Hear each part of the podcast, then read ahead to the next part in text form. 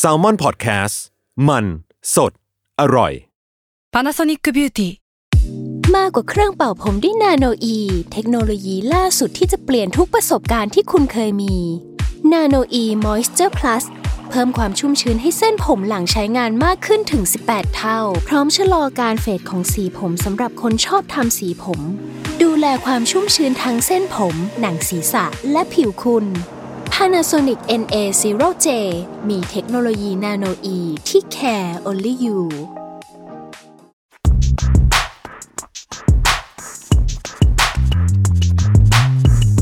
สนิกออนไซต์ รองเท้าผ้าใบเลเวอร์ ยินดีต้อนรับเข้าสู่ Sneak On Site Podcast ผมเอมครับ ผมจัสครับ วันนี้จะเป็นตอนหนึ่งที่เรามาเป็นนักวิจารณ์อีกแล้ว ตัวดี พวกเราคือตัวดีและดั งนั้นทางด้านนี้ เอาแต่วิจารณ์ชาวบ้านไปเรื่อยครับ กับคราวนี้เป็นเรื่องของเทคโนโลยีอีกแล้ว ใช่ อืม เพราะว่ามันมีหลายครั้งนะ ที่เราเจอเทคโนโลยีใหม่ๆ เราก็รู้สึกว่าโอ้ยมันสุดยอดตื่นเต้นเลยว่ะ เออ นี่มันอะไรวะ โลกนี้มันทำสิ่งนี้ได้ไงวะ แต่ในขณะเดียวกันมันก็มีเทคโนโลยีที่ เอ เอโต หยังนะเอ อะไรกัน นะ ซึ่งอ่ะมันก็น่าสนใจว่าอย่างน้อยอืมมันก็มันก็มีความหลากหลายแหละแล้วคิดว่ามันน่าสนใจที่ว่า เออไอพวกเนี้ย อะไรที่มันเรารู้สึกว่ามันเวิร์กอะไรที่เรารู้สึกว่ามันไม่เวิร์กว่ะ อ่า อะไรเงี้ย อะไรที่ได้อะไรที่ไม่ไม่ได้อะ อืม เออเพราะฉะนั้นตอนนี้เอาง่ายๆมันจะมีเทคโนโลยีที่เราให้เยี่ยม เออ และเราไม่ให้เยี่ยม อ่า เราเป็นโรงพยาบาลเลย เราไปโรงพยาบาลเลยอ่ะ ห้ามเยี่ยมครับอั วิ นนี้ นิจฉัยมา เออ โอเค เอ่อ เราจะเปิดด้วยเป็นการสร้างบรรยากาศที่ดี ด้วย ด้วยการให้ เยี่ยมก่อน ให้เยี่ยมก่อน อะไรที่เราว่ามันเออ อันนี้มันน่าจะเยี่ยมนะ เออเออเออ ไว้ในนี้กันก่อน อ่ะ ไป ไปครับ ทีละอัน ครับ อันแรก Nike React ใช่ React อายุยังไม่เยอะเนาะ ใช่ 2018 มั้ง สามน่าจะนี่ปีนี้น่าจะปีที่สามได้สองพันยิบเอ็ดนี่คือปีที่สามป่ะ ปีที่ 4 ปีนี้ปีที่ 4 ครับ อ๋อ ใช่ นับจาก อ๋อ ปีที่ 4 กับอีกติ่งนิด ๆ ต้องนับจากรองเท้าวิ่งอ่ะ ตัวไหน มี Epic React 1 Epic React อ่า 2 Infinity React 1 ปีนี้ Infinity React 2 อ๋อ แต่ว่าก่อนที่จะเกิดรองเท้า Epic React 1อ่ะมันมี Hyper Dunk React มาก่อนปลายปี อ่าอ่าอ่า เพราะฉะนั้นมันคือ 5 โอ้ยแล้ว ถ้า เหร นับ อ เออถ้านับตัวเลขปีนะ แต่ไซเคิลนี้น่าจะ 4 อืมอ่าแต่ความตื่นเต้นครั้งแรกมันคือใน Epic React หนึ่งเนาะ อ่าใช่ ใช่ไหม ใช่ใช่ ซึ่งไอโฟมตัวเนี้ยเนี่ย คุณมีข้อมูลเชิงลึกอะไรที่จะสามารถแบ่งปันไหมครับ ผมว่ามีคือเอ่อ Nike React เนี่ยตอนที่เขาเปิดตัวตอนแรกกับเอ่อรองเท้าบาสใช่ปะมันแปลกมากเลยอะทุกคน อืม รีวิวว่าแบบอะไรของยูอะ อืม นิดหนึ่งอะ แต่ผมก็พอใส่แล้วผมรู้สึกก็ก็พอจะเก็ตนะว่าทำไมอยู่ในรองเท้าบานแล้วคนจะไม่ชอบอ่ะ เพราะว่า คือผมรู้สึกว่าอ่ะนี่สรุปเลยแล้วนี่ ถ้าผมพูดก็คือสรุปเลยนะ คือผมรู้สึกว่ามันมันมีความนุ่มๆเด้งๆในแบบที่มันไม่น่าจะเหมาะกับบาสอ่ะ เออเออคืออันเนี้ยผมเนี่ยผมเห็นด้วยนะ แต่ เออ ผมยังรู้สึกว่า ผมยังไม่สามารถเข้าใจได้ว่าทำไมบางอันที่มันดีกับบาสมากเลย เออ เพราะมันอยู่ไปวิ่งแล้วมันอหย่างวะ เออ แต่กลับกันก็รองเท้าวิ่งพอไปใส่แล้วเฮ้ยมันทำไมมันไม่เวิร์ก เออ ยังยังไม่แน่ใจว่ามันคือปัจจัยไหนอะ อ่ะคือผมมารู้สึกว่าถ้าถามนะ คือไม่เคยลองใส่หรอกไอตัวเล่นบาสอะนะ เออเออ แต่รู้สึกว่า React เนี่ย ถ้าใส่เล่นบาสมันน่าจะยั่วไปอ่ะ คือไอตอนแรกเลยที่เปิดตัวกันรองเท้าบาสเป็นไฮเปอร์ดังอะ เออ มันรู้สึกเฉยเฉยๆเว้ย อืม คือทุกคนรู้สึกว่าอันไหนหรอโฟมใหม่ที่อยู่โมมาอะไรอย่างเงี้ย อืมอืม เออแต่อันนั้นเขาเปิดตัวช่วงปลายปี พอเขาเปิดตัวต้นปีเขาก็เหมือนเอามาเข้ามาใส่ในรองเท้าวิ่งแล้วเขาก็ยิงแคมเปญแบบ โอ้โหหน้าหงายใช้คำนี้ดีกว่า อืม ทั่วโลกคือหน้าหงายเป็นแคมเปญที่ผมรู้สึกได้ผมจำได้ว่า เป็นแคมเปญที่ยิ่งใหญ่และยาวนานที่สุดเท่าที่ผมเคยเห็นมาเลย อืมอืม คือแม่งไม่เลิกโปรโมทสักทีอ่ะ อืม ผ่านไปแล้วสามเดือน เดือนที่สี่ก็ยังโปรโมทอย่างแรงกล้าอยู่ อืม แล้วก็ตอนที่เขาเปิดตัวในรองเท้าวิ่งเนี่ยเป็นครั้งแรกที่ผมได้ไปมีเดียทริปต่างประเทศกับไนกี้แล้วก็ผมก็โนครูเลย ผมก็เห็นรูปแล้วแหละ แต่ว่าแบบมันยังไงวะแล้วก็โอ้โหตื่นเต้นมาก ทุกอย่างอะดูวิชวลดูแบบน่าสนใจดูเฟรนลี่ ดูเข้าถึงได้มากๆอะไรเงี้ยแล้วก็ดูแบบ โหอยากลองเลยว่ามันเป็นยังไงอะไรเงี้ย เออ แล้วก็หลังจากนั้นมาเนี่ย ถ้าตามไทม์ไลน์นะครับ Nike React เนี่ยแหละ ที่ซัมฮาวนะ มากู้ชื่อ และดึงลูกค้าคืนกลับมาจากบูส อืม ในความเห็นผมอะผมก็ประทับใจกับ React มากกว่า Boost นะ มาก ๆ เลยอะไรเงี้ย เหรอ ใช่ คือผมรู้สึกว่า Boost มัน คือครั้งแรกที่ใส่ Boost อะสุดยอดนะ เออเออเออ แต่พอใส่ React แล้วก็ไปใส่ Boost อะอะไรวะ อย่างนั้นเลยเหรอ่ะ ใช่ คือผมรู้สึกว่า คือ React มัน คือพูดเดี๋ยวก็ชมเกินเหตุ อะ แต่ว่ามันก็ชอบ มันชอบอะคือผมรู้สึกว่า สิ่งที่เขาเคลมว่า อ่ะ มันนุ่มขึ้นกี่เปอร์เซ็นต์ มันเด้งขึ้นกี่เปอร์เซ็นต์อะไรเงี้ย ผมรู้สึกมันสัมผัสได้จริงๆอะว่าไอความนุ่มเด้งเนี้ย มันมันมันมันเห็นจริงๆเวลาเราใส่อะว่าเป็นยังไง อืม คือผมมาใส่เดินอย่างเดียวเลยรู้สึกว่า โห แม่งโคตรเวิร์กเลยว่ะแล้วผมใส่ทำงานใส่เดินอะไรเงี้ย เยอะมากๆอะนะ ก็ไม่มีปัญหาเรื่องปวดเท้าปวดขาอะไรไม่ค่อยมี อืม รู้สึกว่าเออมันมันเวิร์กมากอะไรเงี้ย อืม ในขณะที่ผมรู้สึกว่าบูสไม่ มันเคยสุดยอดในจุดหนึ่ง แล้ว เออ มันถูกแย่งไปแล้ว อ่า เออสำหรับผมรู้สึกอย่างนี้นะ อืม คือตอนนั้นเนี่ยผมจำได้เลยว่า สิ่งหนึ่งในฐานะคนทำคอนเทนต์ที่ต้องเอามาทำสร้างประเด็นเนี่ย คือคุณสมบัติ 4 อย่างที่เขาบอกว่า React มี นั่นคือนุ่มเด้งเบาและอันที่ใหม่สุดคือทน อืม เพราะปกติไอ้นุ่มเด้งเบาเนี่ย จะไม่สามารถทนได้ อืม ก่อนที่ n นกี้จะมี React เขามีลูน่ามาก่อน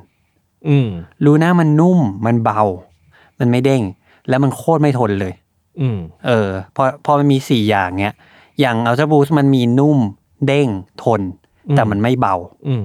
เออ พอเขามารวมกันได้อะผมรู้สึกว่าไอการรวบสี่ปัจจัยนี้ให้ได้ในคู่เดียวอะมันว้าวในตอนนั้น อืม ซึ่งจริงนะคือผมแค่รู้สึกว่า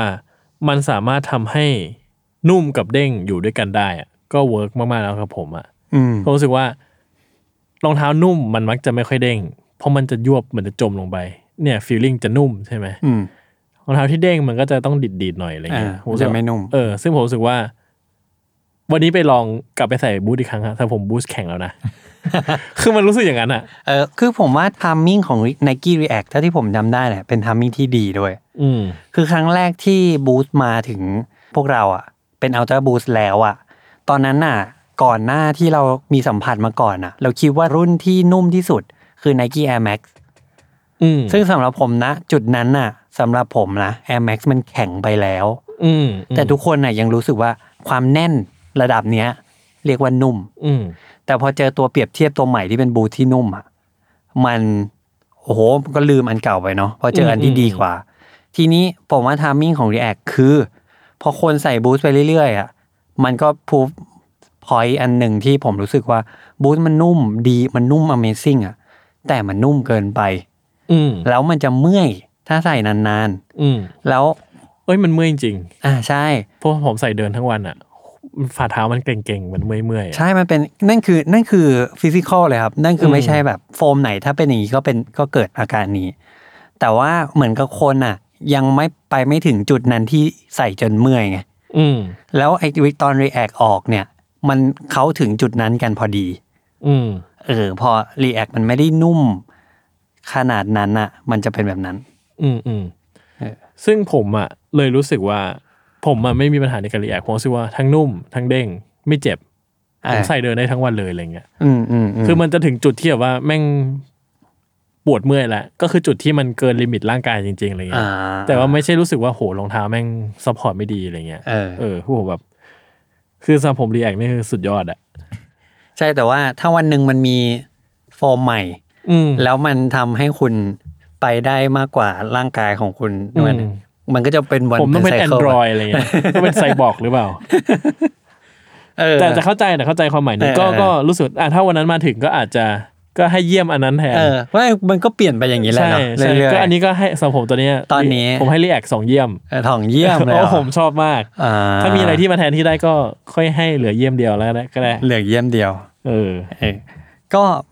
รีแอคเนี่ยถือว่าในกีรีแอคถือว่าประสบความสำเร็จมากๆ จนถึงทุกวันนี้ ก็ยังประสบความสำเร็จอย่างมากอยู่ เพราะว่ารองเท้าคู่ไหนที่รองเท้าวิ่งคู่ไหนที่มีรีแอคเนี่ย คนก็จะให้เยี่ยมไว้ก่อนแหละ อืม ปักธงเยี่ยมไว้ก่อน อืม ซึ่งมันดีจริงๆครับ ผมแนะนำว่าถ้าเวลาใครบอกว่ารองเท้าใส่สบายอะรีแอคลองดูก่อน อืม อาจจะเวิร์กอะไรเงี้ย อืม อืม โอเค ถัดไป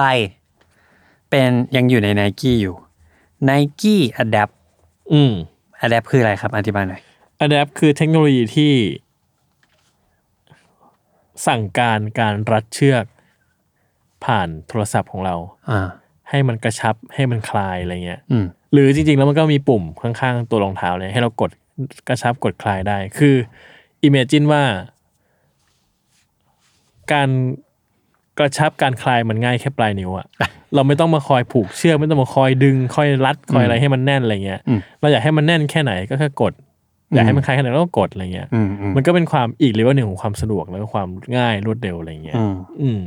อันนี้คือให้เยี่ยม ก็ให้เยี่ยมนะ คือผมรู้สึกว่ามันเป็นเทคโนโลยีที่ อ่าสำหรับผมรู้สึกว่ามันทะเยอทะยาน เออใช่ ผมว่าแม่งก่อนหน้านี้มันคงไม่เคยมีใครคิดหรอกว่าแบบอ่ะก่อนถ้าเราพูดเรื่องนี้เรามันต้องพูดถึง Back to the Future นะ อืม ก่อนหน้า Back to the Future อะแม่งคงไม่ไม่ไม่แบบก่อนหน้า Back to the Future คงไม่มีใครเคยคิดหรอกว่า เราจะต้องใส่แมชชีนอะไรแบบเนี้ย ที่จะทำให้แบบการรัดการคลายมันอยู่ในรองเท้าอะ อืม เพราะมันไม่น่ามีใครคิดอะ อืม แต่พอมันคิดแล้วอ่ะมันก็ทะเยอทะยานในการจะทำให้มันเกิดขึ้นจริงมากๆอะไรเงี้ยที่มันแบบทำอย่างไรให้ไอ้ฟังก์ชันนี้มันเอฟเฟกตีฟที่สุดอะไรเงี้ย อืม เออผมคิดว่ามันทะเยอทะยานแล้วมันมุ่งไปสู่จุดที่มันจะดีขึ้นเรื่อยๆอะไรเงี้ย อืมอืมอืมอย่าง Adapt ผมก็เห็นด้วยว่าสิ่งที่ผมให้เยี่ยมมากที่สุดคือ ความทะเยอทะยาน อืม มันเหมือนแบบคือผมรู้สึกว่าผมเคยทำวิดีโออันหนึ่งของ Adapt เอ่อ BB เนี่ยแหละ แล้วก็ตอนให้หาข้อมูลจนแบบอ่ะทำกันบ้านเสร็จอะมันรู้สึกว่า เฮ้ยไอเนี่ยมันอาจจะไม่แมทเทอร์เลยนะ ถ้าคนที่มันพยายามจะทำอะมันไม่บ้าพลังขนาดเนี้ย อืม เออคือผมรู้สึกว่ามันมีเทคโนโลยีหลายอย่าง คืออ่ะสมมติว่าให้อันนี้พูดตรงๆเลยนะ ถ้าเอาเทคโนโลยีเนี้ยไปถามคนที่แบรนด์อื่นอ่ะเขาอาจจะบอกว่าแบบมันทำไมอ่ะ อืมทำไมต้องมีเหรอ เออ ก็เอามือผูกเชือกไปดิ เออทำไม ทำไมต้ ต้ อ อง ง มา ทำ ลงทุนขนาดนี้อะไรเงี้ย ใช่ แต่ ใช่ ผมแค่มองว่า เฮ้ย if you believe in something อ่ะ อืม and you make it happen อ่ะ อืม อันนี้คือแบบโอ้โหทำไมจะไม่ได้ใจ ซึ่งผมว่าไม่ต้องแบรนด์ก็ได้ เอาแค่คนทั่วไปอ่ะเวลาผมบอกใครว่ารองเท้าคู่นี้ของผมมันทำอะไรได้อะ เออ คนจะบอกว่ามันทำอย่างนั้นไปทำไมเหรอ เออ เนื้ออกปะ คือเราเหมือนกับเราอยู่ในยุคที่ใช้อะไรเดียเรามีอะไรเทคโนโลยีใหม่ๆ ครั้งแรกอะ อืม ที่มันยังไม่ถือว่ามันเป็นช่วงตั้งไข่อะ อืมอืม แล้วก็สง อืม เหมือนกับว่าอะเมื่อตอนมี iPhone ครั้งแรกอะ ใช่มันต้องตั้งไข่ เราจะอยากดู YouTube บนโทรศัพท์ทำไมวะ อ่ถูก ในเมื่อเราก็มีคอมเราก็ดูที่คอมดิ ใช่ใช่ใช่ใช่ ใช่ไหมพอวันนี้แบบไอ้เหี้ยวิดีโอ ยังไงล่ะ แม่งทำเป็นสี่เหลี่ยมแนวตั้งให้เราแล้ว เอ อะ อเอาไงละมึง เออคือผมรู้สึกว่ามันเป็นโลกที่เนี่ย เรายังไม่เห็นหรอกว่ามันจะพาเราไปไหนอะ ใช่ใช่ แต่ ใช่ พอที่มันไปถึงแล้วอะเราจะเห็นเองว่าเราจะได้เห็นอะไรจากมันอะ ใช่ใช่ใช่คือผมก็ชื่นชมในอะไรแบบเนี้ยมากๆเลยเหมือนกันเพราะผมก็บิลีฟว่า ถ้าเราไม่ทำสิ่งที่เราไม่เคยเห็นน่ะ อืม เราก็จะอยู่อย่างเดิมอ่ะตลอดไปเว้ย อ่าใช่ เออเพราะฉะนั้นวันนี้ที่โดนว่าว่าแบบ อะไรวะ เลอะเทอะเออ วอร์จังเลย ใช่ อะไรเงี้ยเออ มันก็ต้องเกิดขึ้นอ่ะ ใช่ เออ แต่มันก็ต้องเกิดขึ้นอ่ะ ใช่ถึงจุดหนึ่งแล้วถ้ามันแบบว่าอีกสักสมมติยี่สิบสามสิบปีข้างหน้า อืม รองเท้าทุกคนแปดสิบเปอร์เซ็นต์ของโลกไม่มีฟังก์ชัน อันดับ นี้หมด อื อะ ม นึกออกปะเราอาจจะมองว่าเฮ้ยมึงจะผูกเชือกด้วยมือทำไม เออ ก็ได้คือโลก เออ มันก็กลับกันได้อะ ถูกถูกถูก เอ ถูก อ จริง อืม อ่าอันนี้ก็เป็นความให้เยี่ยมของของเทคโนโลยีนี้ ส่วนความเวิร์กไม่เวิร์กเนี่ย ผมว่าเรายังไปไม่ถึง อืมมัยัง จุดนั้นที่ได้ มันยังเป็นจุดที่แบบ อ่าก็ดีที่มี แต่ยังไม่ใช่จุดที่รู้สึกว่า โอ้เนี่ย มันสุดยอดแล้วนะคิดว่ามันยังไม่ถึงจุดนั้นเนอะ อืม เพราะครั้งแรกที่ผมเห็นมันอะผมรู้สึกว่าแบบโอ้โห คือผมอะผมไม่ได้คิดว่ามันจะซับซ้อนเลยนะ อืม มันคือการติดมอเตอร์เข้าไปข้างใน อืม ทำยังไงก็ได้ให้น้ำหนัก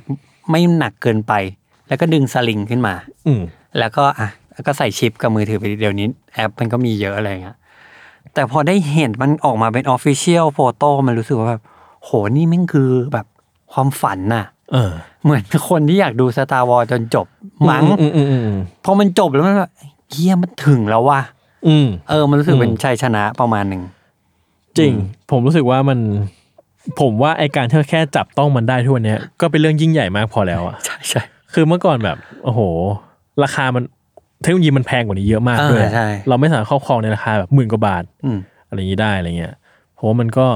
ก็ดี อืม แต่ว่ายังยังมันอยู่ในช่วงที่ดีได้อีกเยอะ ใช่ใช่ เออ รู้สึกว่ามัน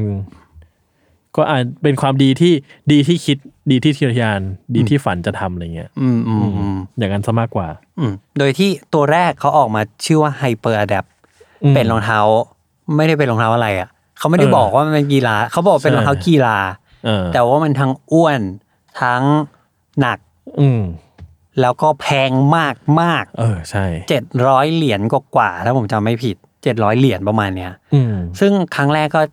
อ่า ครั้งแรกผมอีหยังว่าเหมือนกัน ผมแบบแม่จะโอ้โหถ้ามันคิดแพงขนาดเนี้ยแต่ครั้งที่สองในปีถัดไปอ่ะเขาเปลี่ยนมาเป็นรองเท้าบาส ที่เป็นรองเท้าบาสสำหรับแบบนักบาส NBA ใส่เลยเจสัน อืม เททัมใส่ แล้วถูกลงเกือบครึ่งอ่ะ อืม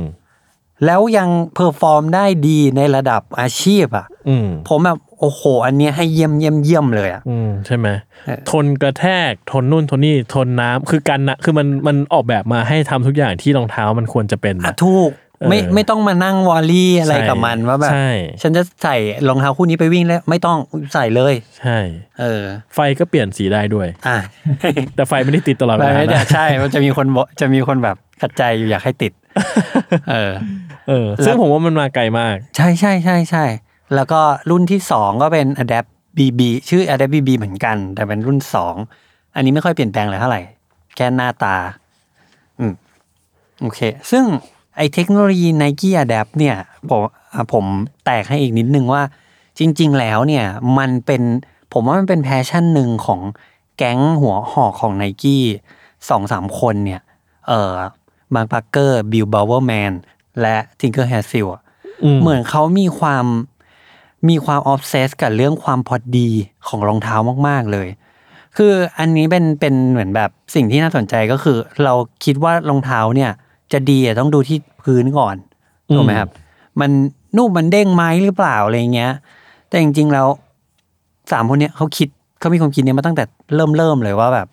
เฮ้ยไอความกระชับมันจะต้องดีเลิศอะเพราะฉะนั้นเทคโนโลยีหลายอย่างอะมันเกิดมาจากสิ่งเนี้ยเยอะมากเดี๋ยวมีบางอันที่ที่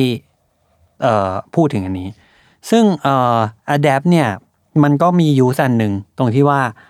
คนที่มีปัญหาในการผูกเชือกรองเท้าเนี่ย ไม่ต้องไม่ต้องใช้มืออะ อืม เช่นแบบคนกล้ามเนื้อมือไม่แข็งแรง บางคนเป็นแบบเอ่อคนพิการอะไรเงี้ยหรือนักกีฬาที่เป็นนักกีฬาพิการอะเขาก็ไม่ต้องผูกเชือกรองเท้าเองอีกแล้วอะไรเงี้ยจำนวน sample size มันอาจจะไม่เยอะขนาดนั้น แต่ว่าอย่างที่บอกความทะเยอทะยานของหัวหอกเนี่ย มันสุดมากทำให้เกิดอันหนึงก็คืออีกโครงการจะเรียกเป็นโครงการก็ได้ มันมันคือสิ่งที่เรียกว่า fly east อืม ตอนแรกผมไม่รู้ Fly East คืออะไร อืม แล้วผมก็งงกับหน้าตามันประมาณหนึ่ง อืมอืม ว่า เอ้ย หน้าตามันคืออะไรวะ อืมอืม คืออย่างจอแดนมันจะแบบเป็นซิปเนาะ อ่าใช่ Fly East เอาง่ายๆก็คือ ระบบที่ไม่ต้องผูกเชือกอ่ะ เออ ไม่ ใช่ ไม่ได้เป็นเชือกทั่วๆไปอย่างที่เราได้เห็นกันอ่ะ ใช่ใช่ เออเพื่อเซิร์ฟเพอ มี ร์ เรื่ เพ อ ส งการ เนี่ยแห ส ละ วมใส่ที่ไม่ได้ต้องใช้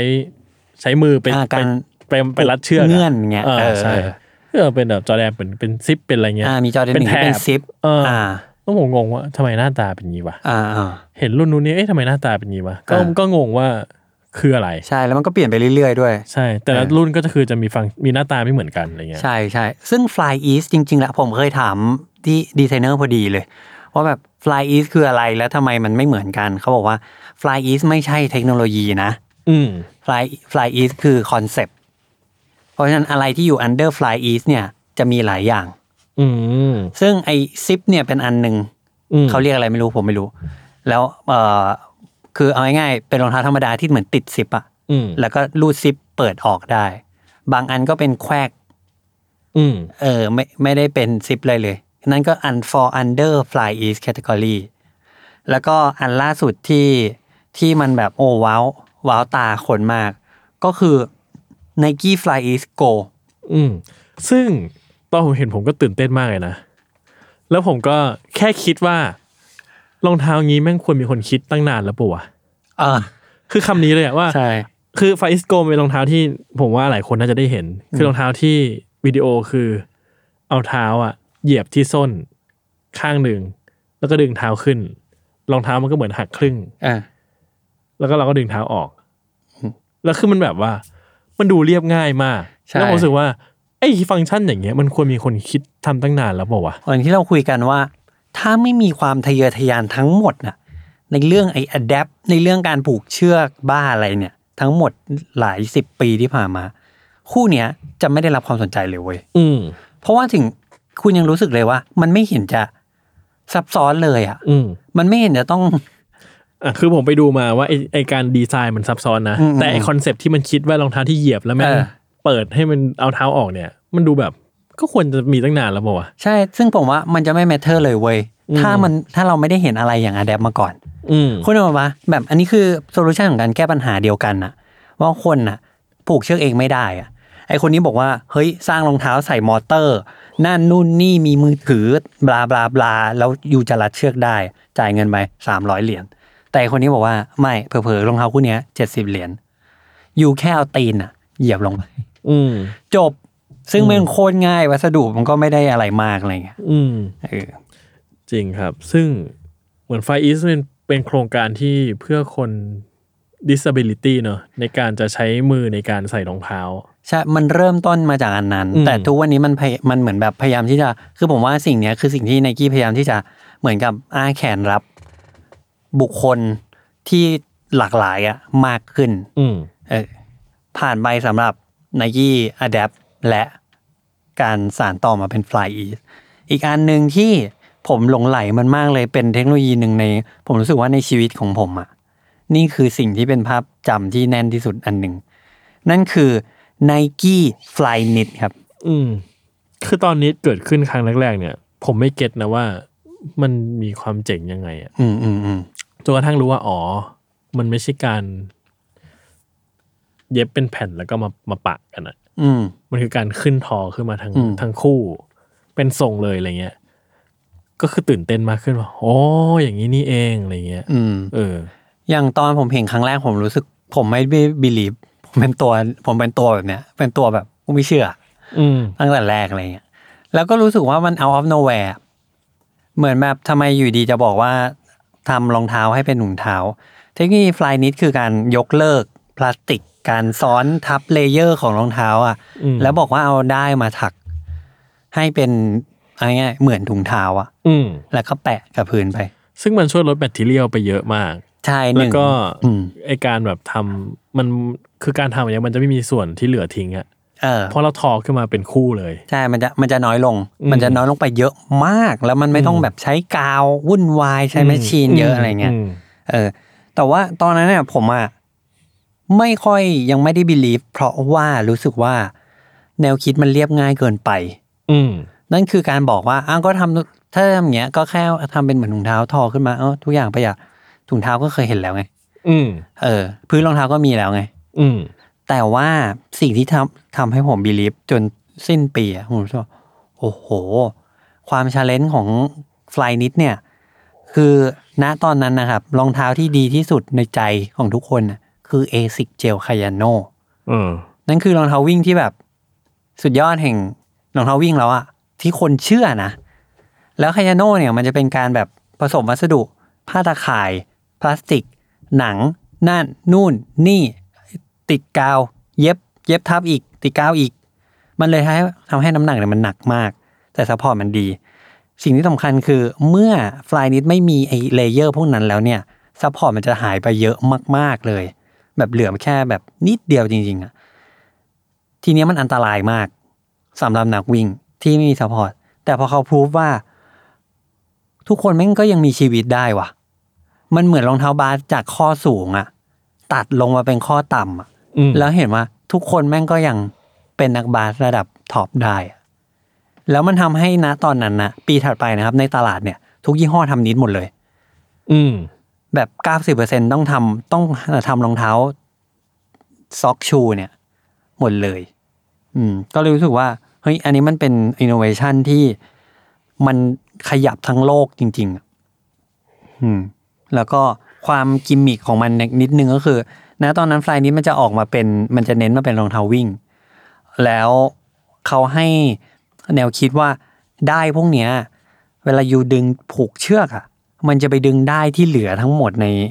แทบทั้งหมดในแอเรียต่างๆอะให้มันฟอร์มเข้ากับเท้าอยู่มากที่สุด เพราะว่าเขาถักมันมาเป็นแบบนั้น อืม อืม เออเป็นเรื่องฟิตเองแหละ แล้วไอ้รองเท้าคู่หนึ่งเนี่ย Fly Knit One เนี่ย ที่มันขายอยู่หน้าช็อปอ่ะเขาก็โปรโมทว่าเวลาอยู่เข้าไปในช็อปอ่ะช็อปพิเศษอ่ะ พออยู่ซื้อรองเท้าเสร็จอ่ะอยู่เอาเข้ามาเอามาเข้าเครื่องอบ เขาเหมือนจะฮีทเพรสให้เรานิดนึงเหมือนอบมัฟเฟิลอ่ะ แล้วก็เปิดขึ้นมาแล้วค่อยเอาใส่รองเท้าอันเนี้ยเอาเท้าใส่เข้าไป แล้วเดินกลับบ้านไป แล้วโฟมที่มันทุกอย่างที่มันขยายตัว แล้วไฟนี้นะในระหว่างที่อยู่เดินไปอ่ะ มันจะค่อยๆฟอร์มเข้าสู่เหมือนแบบซื้อกางเกงยีนมา อืมอืม แล้วก็ เอามาเข้าทรงบนตัวเรา เออเออประมาณนั้นน่ะ อืม มันช่างเป็นเอ็กซ์เรียนที่แบบ โอ้โห มันคล้องจองซะเหลือเกิน อืมอืม อืม แล้วก็ถ้าถัดมา อันนี้ผมเอ่อโน้ตให้นิดหนึ่งว่าฟลายนิดเนี่ยเปิดตัวได้แป๊บเดียวเนี่ย Adidas ก็ออกพรามนิด ซึ่งหลายคนบอกว่า เฮ้ย Adidas ลอก ผมอะรู้สึกเลยว่า ระยะเวลาขนาดเนี้ย มันลอกไม่ได้ เออ แล้วก็ ตอนนั้นมีคดีฟ้องร้องกันด้วยป่ะ นิดนึงนิดนึงใช่ ซึ่งผมรู้สึกว่ามันมันไม่ใช่เรื่องเลยที่ มันไม่ได้เกี่ยวว่าใครเก่งกว่าใครอะแต่การที่ยูทำได้จริง ๆอะอันนั้นอะยูควรได้เหรียญชนะทั้งคู่เลยนะฮะ อืม อืม ซึ่งตัวนิดของ Adidas กับ n i กี้ก็ไม่เหมือนกันเนาะหมายถึงว่าผมว่าวิธีการดีไซน์อ่ะ อืมใช่ คือฟีลลิ่งเวลาใส่ผมรู้สึกมันไม่ไม่เหมือนกันเลยอ่ะ ใช่ใช่ใช่มันก็ปรับเปลี่ยนได้ไปตามความต้องการต่าง อืม ๆโอเค เทคโนโลยีถัดไปที่เราให้เยี่ยมครับ คือ Nike Air คนฟังมาถึงตรงนี้ แบบมึงพวกมึงนี่อีกแล้ว แต่อะแต่ถ้าเกิดพูดแบบสเกปติกนิดหน่อยก็ ผมอะรู้สึกว่า แอร์ไม่ได้นิ่มขนาดนั้น อืม ในในหลายๆในหลาย ๆ รุ่นที่ได้ใส่อะนะ อืม อย่าง 97เงี้ยผมรู้สึกโคตรแข็งเลย แข่งอืม แล้วก็มีอีกหลายตัวที่98 ก็รู้สึกแข็ง เก้าห้าแข่ง ก็ก็แข็ง คือคู่ที่แข็งหลายรุ่นแล้วอะก็คือมันไม่ได้นุ่มหรือนิ่มเลยนะ อ่าอ่า แต่ว่ามันก็เป็นเทคโนโลยีที่อาจทะเยอทะยานเหมือนกัน อืมอืม แต่แรกใช่ไหมแล้วผมรู้สึกว่าจุดที่ผมรู้สึกว่าประทับใจมากเลยอะก็คือ ตัวที่เป็น performance ตัวสุดท้ายของ Air Max อะคือ Air Max 2019อะ อ๋อคุณยังใส่อยู่เลยวะ เออ แล้วผมเคยลองไปใส่วิ่งเล่นๆอ่ะ อืม มันรู้สึกดีจริง เฮ้ย จริงเหรอ ๆ ใช่ผมแบบโหแม่งโคตรแฮปปี้เลยว่ะอะไรวะแม่งสุดยอดว่ะ เฮ้ย มันแบบฟีลมันดีว่ะ แต่มันอ่ะทุกวันนี้ใส่อาจจะไม่ดีแล้วก็ได้ เพราะว่าเราเจอสิ่งที่ดีมากๆไปแล้วอะ อ่า แต่วันนั้นมันแบบว่าเฮ้ยแม่งโคตรดีเลยว่ะ อ่า แล้วแบบเออ คือผมรู้สึกว่าไอ้อะไรอย่างเงี้ย คือ ไม่แน่ใจระหว่างทางอย่างพวก 95 97 98 ที่เราบอกกันเนี่ย แม่งความที่เรารู้สึกแม่งไม่นิ่มแม่งแข็งๆเนี่ย เพราะว่าเทคโนโลยีมันยังไม่ได้ถึงจุดที่มันแบบพีคของมันปะวะ อืม มันอาจจะอยู่ในจุดที่แบบเดเวล็อปอยู่ และยังไม่ได้สมบูรณ์แบบอะคือมันก็มีมีข้อดีของมันมันอาจจะนิ่มในรองเท้ายุคเดียวกันก็ได้ ใช่ ผมว่ามันคือ เออ เออ อาจจะมีความพิเศษในรองเท้ายุคเดียวกันอะไรเงี้ย แต่แม่งไม่ไม่ใช่จุดไม่ใช่จุดที่แบบว่ามันพัฒนาที่สูงสุดอะ อืม ผมรู้สึกว่ามันแบบก็ก็ไอความที่ว่าแอร์ต้องนิ่มทุกคู่เนี่ยก็อาจจะไม่เสมอไป อ่าา ก็ต้องดูเลนส์ของมันว่าแม่งออกช่วงเวลาไหนวะ อ่า มันเป็นรอง ตัว เท้า เปรียบเทียบคืออะไร ใช่ใช่อะไรเงี้ อื ย ม แล้วผมเออเนี่ย2019เนี่ยโหแม่งเอาเรื่องอยู่ อืมอืม สะใจประมาณหนึ่งครับ คือสิ่งที่คุณพูดจะเป็น Nike Air Max จะเป็น Air Max ทั้งหมดเลย อืม แต่อันเนี้ยผมขอโยกมาอีกนิดนึงว่าเป็นเทคโนโลยี Air ทั้งหมดเลย ทั้งหมด ของแอร์ เลย เออ มันจะมี Air ที่ไม่ใช่ Max อืม อ่ะหลายคนฟังถึงตรงนี้ถ้าแบบ มึงพูดอะไรเนี่ย อืมอืม มันมีนะครับ คือ Air Max คือการแบบเน้นความนุ่มอะเอาอย่างนี้ดีกว่า อืมอืมอืม เน้นการรองรับแรงกระแทก Air ที่ไม่ใช่ Max เนี่ย จะไปตอบโจทย์อื่น เขาจะทำให้มันอ่ะยกตัวอย่างง่ายๆนะ มันมีอีกหลายอย่างมากเลยครับ เขาทำให้มันบางลง แล้วทำให้มันควบแน่นอยู่ข้างในอะมากขึ้น เพื่อที่ว่าเรากดลงไปอ่ะมันจะได้ดีดขึ้นมาอย่างแรงที่สุดอ่ะ เขาเอาพวกเนี้ยจับกลุ่มกันแล้วเรียกมันว่าซูมแอร์ ซูปแอร์เหมือนมันมีอะไรอยู่ข้างในอ่ะ ใช่ เออ วิธีก็คือถ้า Air Max นะครับ เราเหมือนมีลูกโป่งอะ เออ แล้วก็อัดอากาศเข้าไปให้มันตึงที่สุดมันก็จะอ้วนใช่ไหม อืม ซูมแอร์คือการเหมือนสักยังไงก็แล้วแต่อะเข้าไปในลูกโป่งนั้นนะแล้วไปร้อยได้อะเพื่อดึงข้างบนกับข้างล่างอะให้มันใกล้กันมากที่สุด อืม เนี่ยไหมครับ คืออากาศที่มันตึงอยู่แล้วอะมันถูกได้เนี้ยร้อยขึ้นมาให้พื้นพื้นผิวมันมาใกล้กันมากที่สุดอะมันเลยทำให้อันเนี้ยตึงมากๆ แล้วเวลามีแรงกดลงไปอ่ะ มันพร้อมที่จะแบบ พร้อมที่จะดีดออกไปอ่ะ อืม แต่มันดีดออกไปแล้วมันก็จะหยุด เพราะมันเจอได้ตึงล็อกไว้อยู่ อืม เออข้างในข้างในซูมแอร์มันก็เลยจะมีแบบ นั่นคือได้ครับ อืม เส้นเส้นเส้นเส้นเส้นเส้นอ่ะ เพื่อดึงดึงมันไว้ไม่ให้ดีดออกไปเยอะเกินไปอะไรเงี้ย ซึ่งสมการเนี้ยทำให้ซูมแอร์เนี่ย มันจะเด้ง มันจะเด้งมากๆ มันจะไม่ได้เน้นนุ่มอ่ะ สิ่งที่ผมรู้สึกว่าเออมันยังเวิร์กอยู่ มันเป็นทั้งความทะเยอทะยานและความประสิทธิภาพเนี่ย คือพวกซูมแอร์ที่อยู่ในรองเท้าบาส อืม ทุกวันนี้มันยังเป็นแบบตัว ตัวหลัก ตัวหลักๆอยู่เลย ใช่ซู ที่ มแอร์ ที่เอาไปสู้กับแบรนด์อื่น แล้วแบรนด์อื่นก็ต้องกลับมาสู้กับพวกซูมแอร์ ๆ อืม คือลองเราแบบสามสิบ30 กว่าปีอะไอ้นี่มันยังแบบคอมพีตอยู่เลยอะ คืออย่างซูมแอร์ผมว่าแบบเป็นเทคโนโลยีที่ไออย่าง Air Max อะมันมีไซเคิลการพัฒนาของมันนะ อ่ะ เพราะซูมแอร์แม่งแทบไม่พัฒนาต่อ อ๋อใช่ถูก แต่ว่าแม่งมีแค่ใหญ่ขึ้น เต็มเต็มเท้าหรือเปล่า อ่า ก็คืออะไรแค่เนี้ยเฉยๆอะ ใช่ใช่ใช่ แต่ว่ามันมัน consistency มากๆอะ ใช่ คือ มั มัน น คงเส้นคงวาในการจะเพอร์ฟอร์มศักยภาพของมันอย่าง จริงๆ เสมอละ ถูกเพราะว่า Air Max เนี่ยอ่ะมันจะมีรูปหนึ่งชื่อ Evolution of Visible Air ลองไปเสิร์ชดูนะครับ Evolution of Visible Air Nike มันจะเขาจะเทียบให้ดูว่าแต่ละปีเนี่ย Air Max มันเปลี่ยนเชฟเปลี่ยนอะไรไปยังไง แต่ Zoom Air เนี่ยอย่างที่จัดบอกว่า มันเปลี่ยนแปลงไปค่อนข้างน้อยอะ อืม แต่มันยังแบบ ใช่ มันยังสู้ตายกับคนอื่นอยู่ได้อยู่เลยอะ ใช่ ซึ่งมันยังเวิร์กอยู่เสมอนะ เออ คือ เออ ความรู้สึกดึงๆอ่ะ ผมว่ามัน คือผมว่าเอาจริงๆเวลาเราใส่จริงๆอ่ะ เพอร์ฟอร์มแมนจริง ๆ อ่ะ มันอาจจะไม่ใช่แบบดึงจนเราเห็นได้ชัดอ่ะ แต่ฟีลลิ่งมันดี เวลาแบบเวลาเคลื่อนที่อ่ะฟีลลิ่งมันแบบ มันดึงดีว่ะ ใช่ มันตอบสนองอ่ะ ใช่ เหมือนเวลา อะไรเงี้ย เราต้องแบบกระชากสปีด ใช่ ออกไปอะไรเงี้ย แต่ว่าซูมแอร์มันก็มีวิวัฒนาการบ้าง เช่นแบบซูมเทอร์โบ อืมอืม หรือไอจอแดน 34 ที่ซูมแอร์ตัวเบลเลอร์อะไรเงี้ย อืมอืม เออ มันก็อันนั้นมันก็จะรู้สึกจริง ๆ อะไรเงี้ย เออ แต่ว่าก็นั่นแหละครับ เราพอแล้วแหละแอร์แม็กไนกี้แอร์เนี่ยเพอเราหลายตอนแล้ว บ่อยแล้ว ก็ประมาณอันนี้คือที่เราคิดว่ายังเยี่ยมอยู่ ถัดไปขอข้ามค่ายไปบ้างครับ ไปที่ค่ายสามแถบ Adidas บ้าง เทคโนโลยีที่ชื่อว่า Boost ที่คุณลุงพูดถึงเขาไปเมื่อตอนเริ่มต้น ใช่ เออ อ่ะ ถึงผมรู้สึกว่านี่ไม่ใช่ยุคของบูสแล้วนะ อืม แต่บูสก็เป็นสิ่งที่สุดยอดที่สุดที่คนจะจินตนาแบบบูสก็เป็นสิ่งหนึ่งที่สุดยอดที่สุดที่คนจะจินตนาการได้ในยุคของมันอะ ใช่ใช่ มันคือคำนี้เลยอะ เออ วันที่ผมใส่บูทครั้งแรกมันแบบว่า เฮ้ยนี่มันอะไรวะ มันประหลาดมาก เออ มันตื่นเต้นมากคือหน้าตาก็ประหลาด ความรู้สึกก็ประหลาดอะไรเงี้ยแล้วมันเป็นความรู้สึกที่ดีมากๆนะในตอนนั้นอะไรเงี้ยซึ่งผมว่ามันสูงสุดของยุคนั้นจริง ๆ ที่คนจะนึกถึงได้ว่ามันคือรองเท้าจะเป็นแบบไหนได้วะ อืม เอ อื อ มอือืมคือผมโน้ตอันนี้ไว้ว่า best of the best อืม คือผมรู้สึกว่ามันเป็นอย่างนั้นจริง ๆอ่ะมันทำให้โลกนี้เปลี่ยนไปอ่ะ อืม ทุกอย่างมันหมุนไปหมดเลยจริงๆ เพราะว่าถ้าลองย้อนนึกไปถึงตอน Ultra Boost ออกใหม่อะตอนนั้นคนน่ะ ใส่โอนิสกาไทเกอร์ใส่รองเท้าหนัง ซึ่งไอ้รองเท้าพวกเนี้ยมันไม่ได้ไม่ดี แต่มันไม่มีคุชชั่นเลย อืม มันไม่ได้มีอะไรที่เฉพาะแต่คนน่ะยอมใส่อะแต่คนชอบใส่ด้วยนะ อืม แต่ไอ้รองเท้าคู่เนี้ยทำให้คนหลาย ๆ คนน่ะ เปลี่ยนจากอันนั้นน่ะ ทิ้งไปเลยอะแล้วมาใส่อันนี้แทน แล้วก็ทำให้แบรนด์ทุก แบรนด์ไหนที่หลับอยู่อะต้องตื่น แบรนด์ไหนที่ช้าต้องเร่งสปีด เพื่อที่จะมาสู้กับบูสแล้วบูสมันครองโลกจริง ๆอะ อืม ในตอนนั้น ซึ่งผมอะนับว่ามันคือสิ่งที่เหมือนเมื่อกี้ที่พูดถึงฟลายนิดว่า เมื่อมีนิดปุ๊บอะทุกคนแม่งต้องมี อืม ทุกคนไม่อยู่เฉยไม่ได้ เมื่อมีบูสแล้วอะทุกคนเป็นอย่างนั้นเหมือนกัน อืม อืม มิซูโน่เลยต้องมีเอเนอร์ซี energy หลังจากประมาณสักหกปีได้ เออ แต่ว่าผมว่าการพัฒนาของบูสก็น่าสนใจนะ เพราะว่าบูสครั้งแรกตัวโมเดลแรก ๆ ใช่ไหม ก็จะมีหลายเวอร์ชันของเขาอะที่หน้าตา อ่ามั มันหน้าตามันจะเปลี่ยนนิดๆหน่อยๆ อะไรเงี้ย energy บ้างอะไร เออ จนมาอ่ะมันมีบูสตัวบูสสองพันสิบเก้าสองพันยี่สิบที่ผมรู้สึกว่าอันเนี้ยเริ่มผมในฐานะไม่ได้ใส่วิ่งหรืออะไรนะพอคนใส่ทั่วไปอะ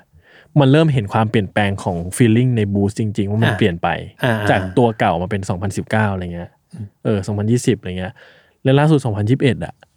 ก็คือหน้าตาก็เปลี่ยนไป อืม ฟีลลิ่งคือผมว่าดีไซน์ทุกอย่างเปลี่ยนหมดเลยอะแล้วมันมีความรื้อ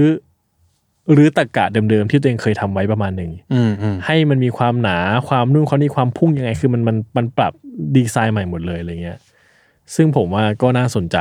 อืม เออแต่ผมยังไม่ได้ลองใส่ตัว 2021อะไรเงี้ย อ่ะจริงเหรอ เออยังไม่ได้ใส่ คุณซื้อไปตั้งนานแล้วนะ ยังไม่ได้ ยังไม่ใส่ เลย เพราะว่า tower box ผมหมด แล้วผมอ่ะคือผมต้องใส่รองเท้าที่อยู่ใน tower box ไง ไม่งั้นมันเก็บไม่ได้ อ่าอ่า เออ ก็เลย แย่จังเลยครับชาวบอก ก็เลยแบบว่า เออยังไม่ได้ใส่เพราะกล่องหมดตอนนี้ อ่า เออ โอเค มันจะมีตอนนี้ที่ยังไม่ได้ใส่มีตัวนี้แหละกับ อ่า หกคาไมล์ อ๋อ เพราะว่ากล่องหมด ถ้างั้นกล่องสักแถวหนึ่งก็พอไหม สองก็ดีมั้งผมว่า อนาคตเผื่อๆเนาะ เอออ่ะกลับมาที่บูธครับเขาฟังแหละเขาฟังทุกตอน ผม แต่ รู้ เขาอาจจะเรื่องของ มึง เอ้ยรู้นะ แต่ว่าซื้อสิครับ เออ ก็บูธนั่นแหละครับ ผมรู้สึกว่าอ๋อมันมีช่วงต้นปีอ่ะผมก็ไปเข้า Exclusive Interview กับ Adidas เขาให้เข้าใช่ไหม ผมก็ถามเลยว่าแบบยูอย่างเงี้ย แปลว่าบูธอ่ะ จะอยู่อีกนานใช่ไหมเพอตอนแรกที่ยูเปิดตัวบูธอ่ะยูบอกว่ายูอ่ะจะไปเช่ามา ไปเช่ามาจากอีกบริษัทเคมีคอลหนึ่งแล้วมันจะครบสิบปีแล้วนะ อีกสักสองสามปีเนี่ย มันควรจะจบแล้วไม่ใช่หรอทำไมดูแบบยังใส่ energy อยู่เลย อ๋อไม่บูธอยู่อีกนาน อื อืมเขาเขาให้คำนี้มา อืมซึ่งผมมองผมก็มองว่าโฟมใหม่ ๆ ที่จะเข้ามาอยู่ในวงจรเดียวกับโฟมบูสเนี่ย มันยังไม่มีอันไหนที่ณปัจจุบันนะครับที่ Adidas ปล่อยมาแล้วเนี่ย ยังไม่มีอันไหนที่จะมาทดแทนคุณสมบัติของบูสได้เลย อืมอื อื ม ม แต่ผมอ่ะอ่ะ อันนี้พอเมื่อกี้ผมพูดเรื่องความต่างนะผมรู้สึกว่าไอ้บูสต์ตัวแรก ๆ อ่ะ กับอ่ะบูสต์ตัวล่าสุดอะไรเงี้ยผมว่าวิธีการขึ้นรูปมันใช้คนละเทคโนโลยีเลยนะ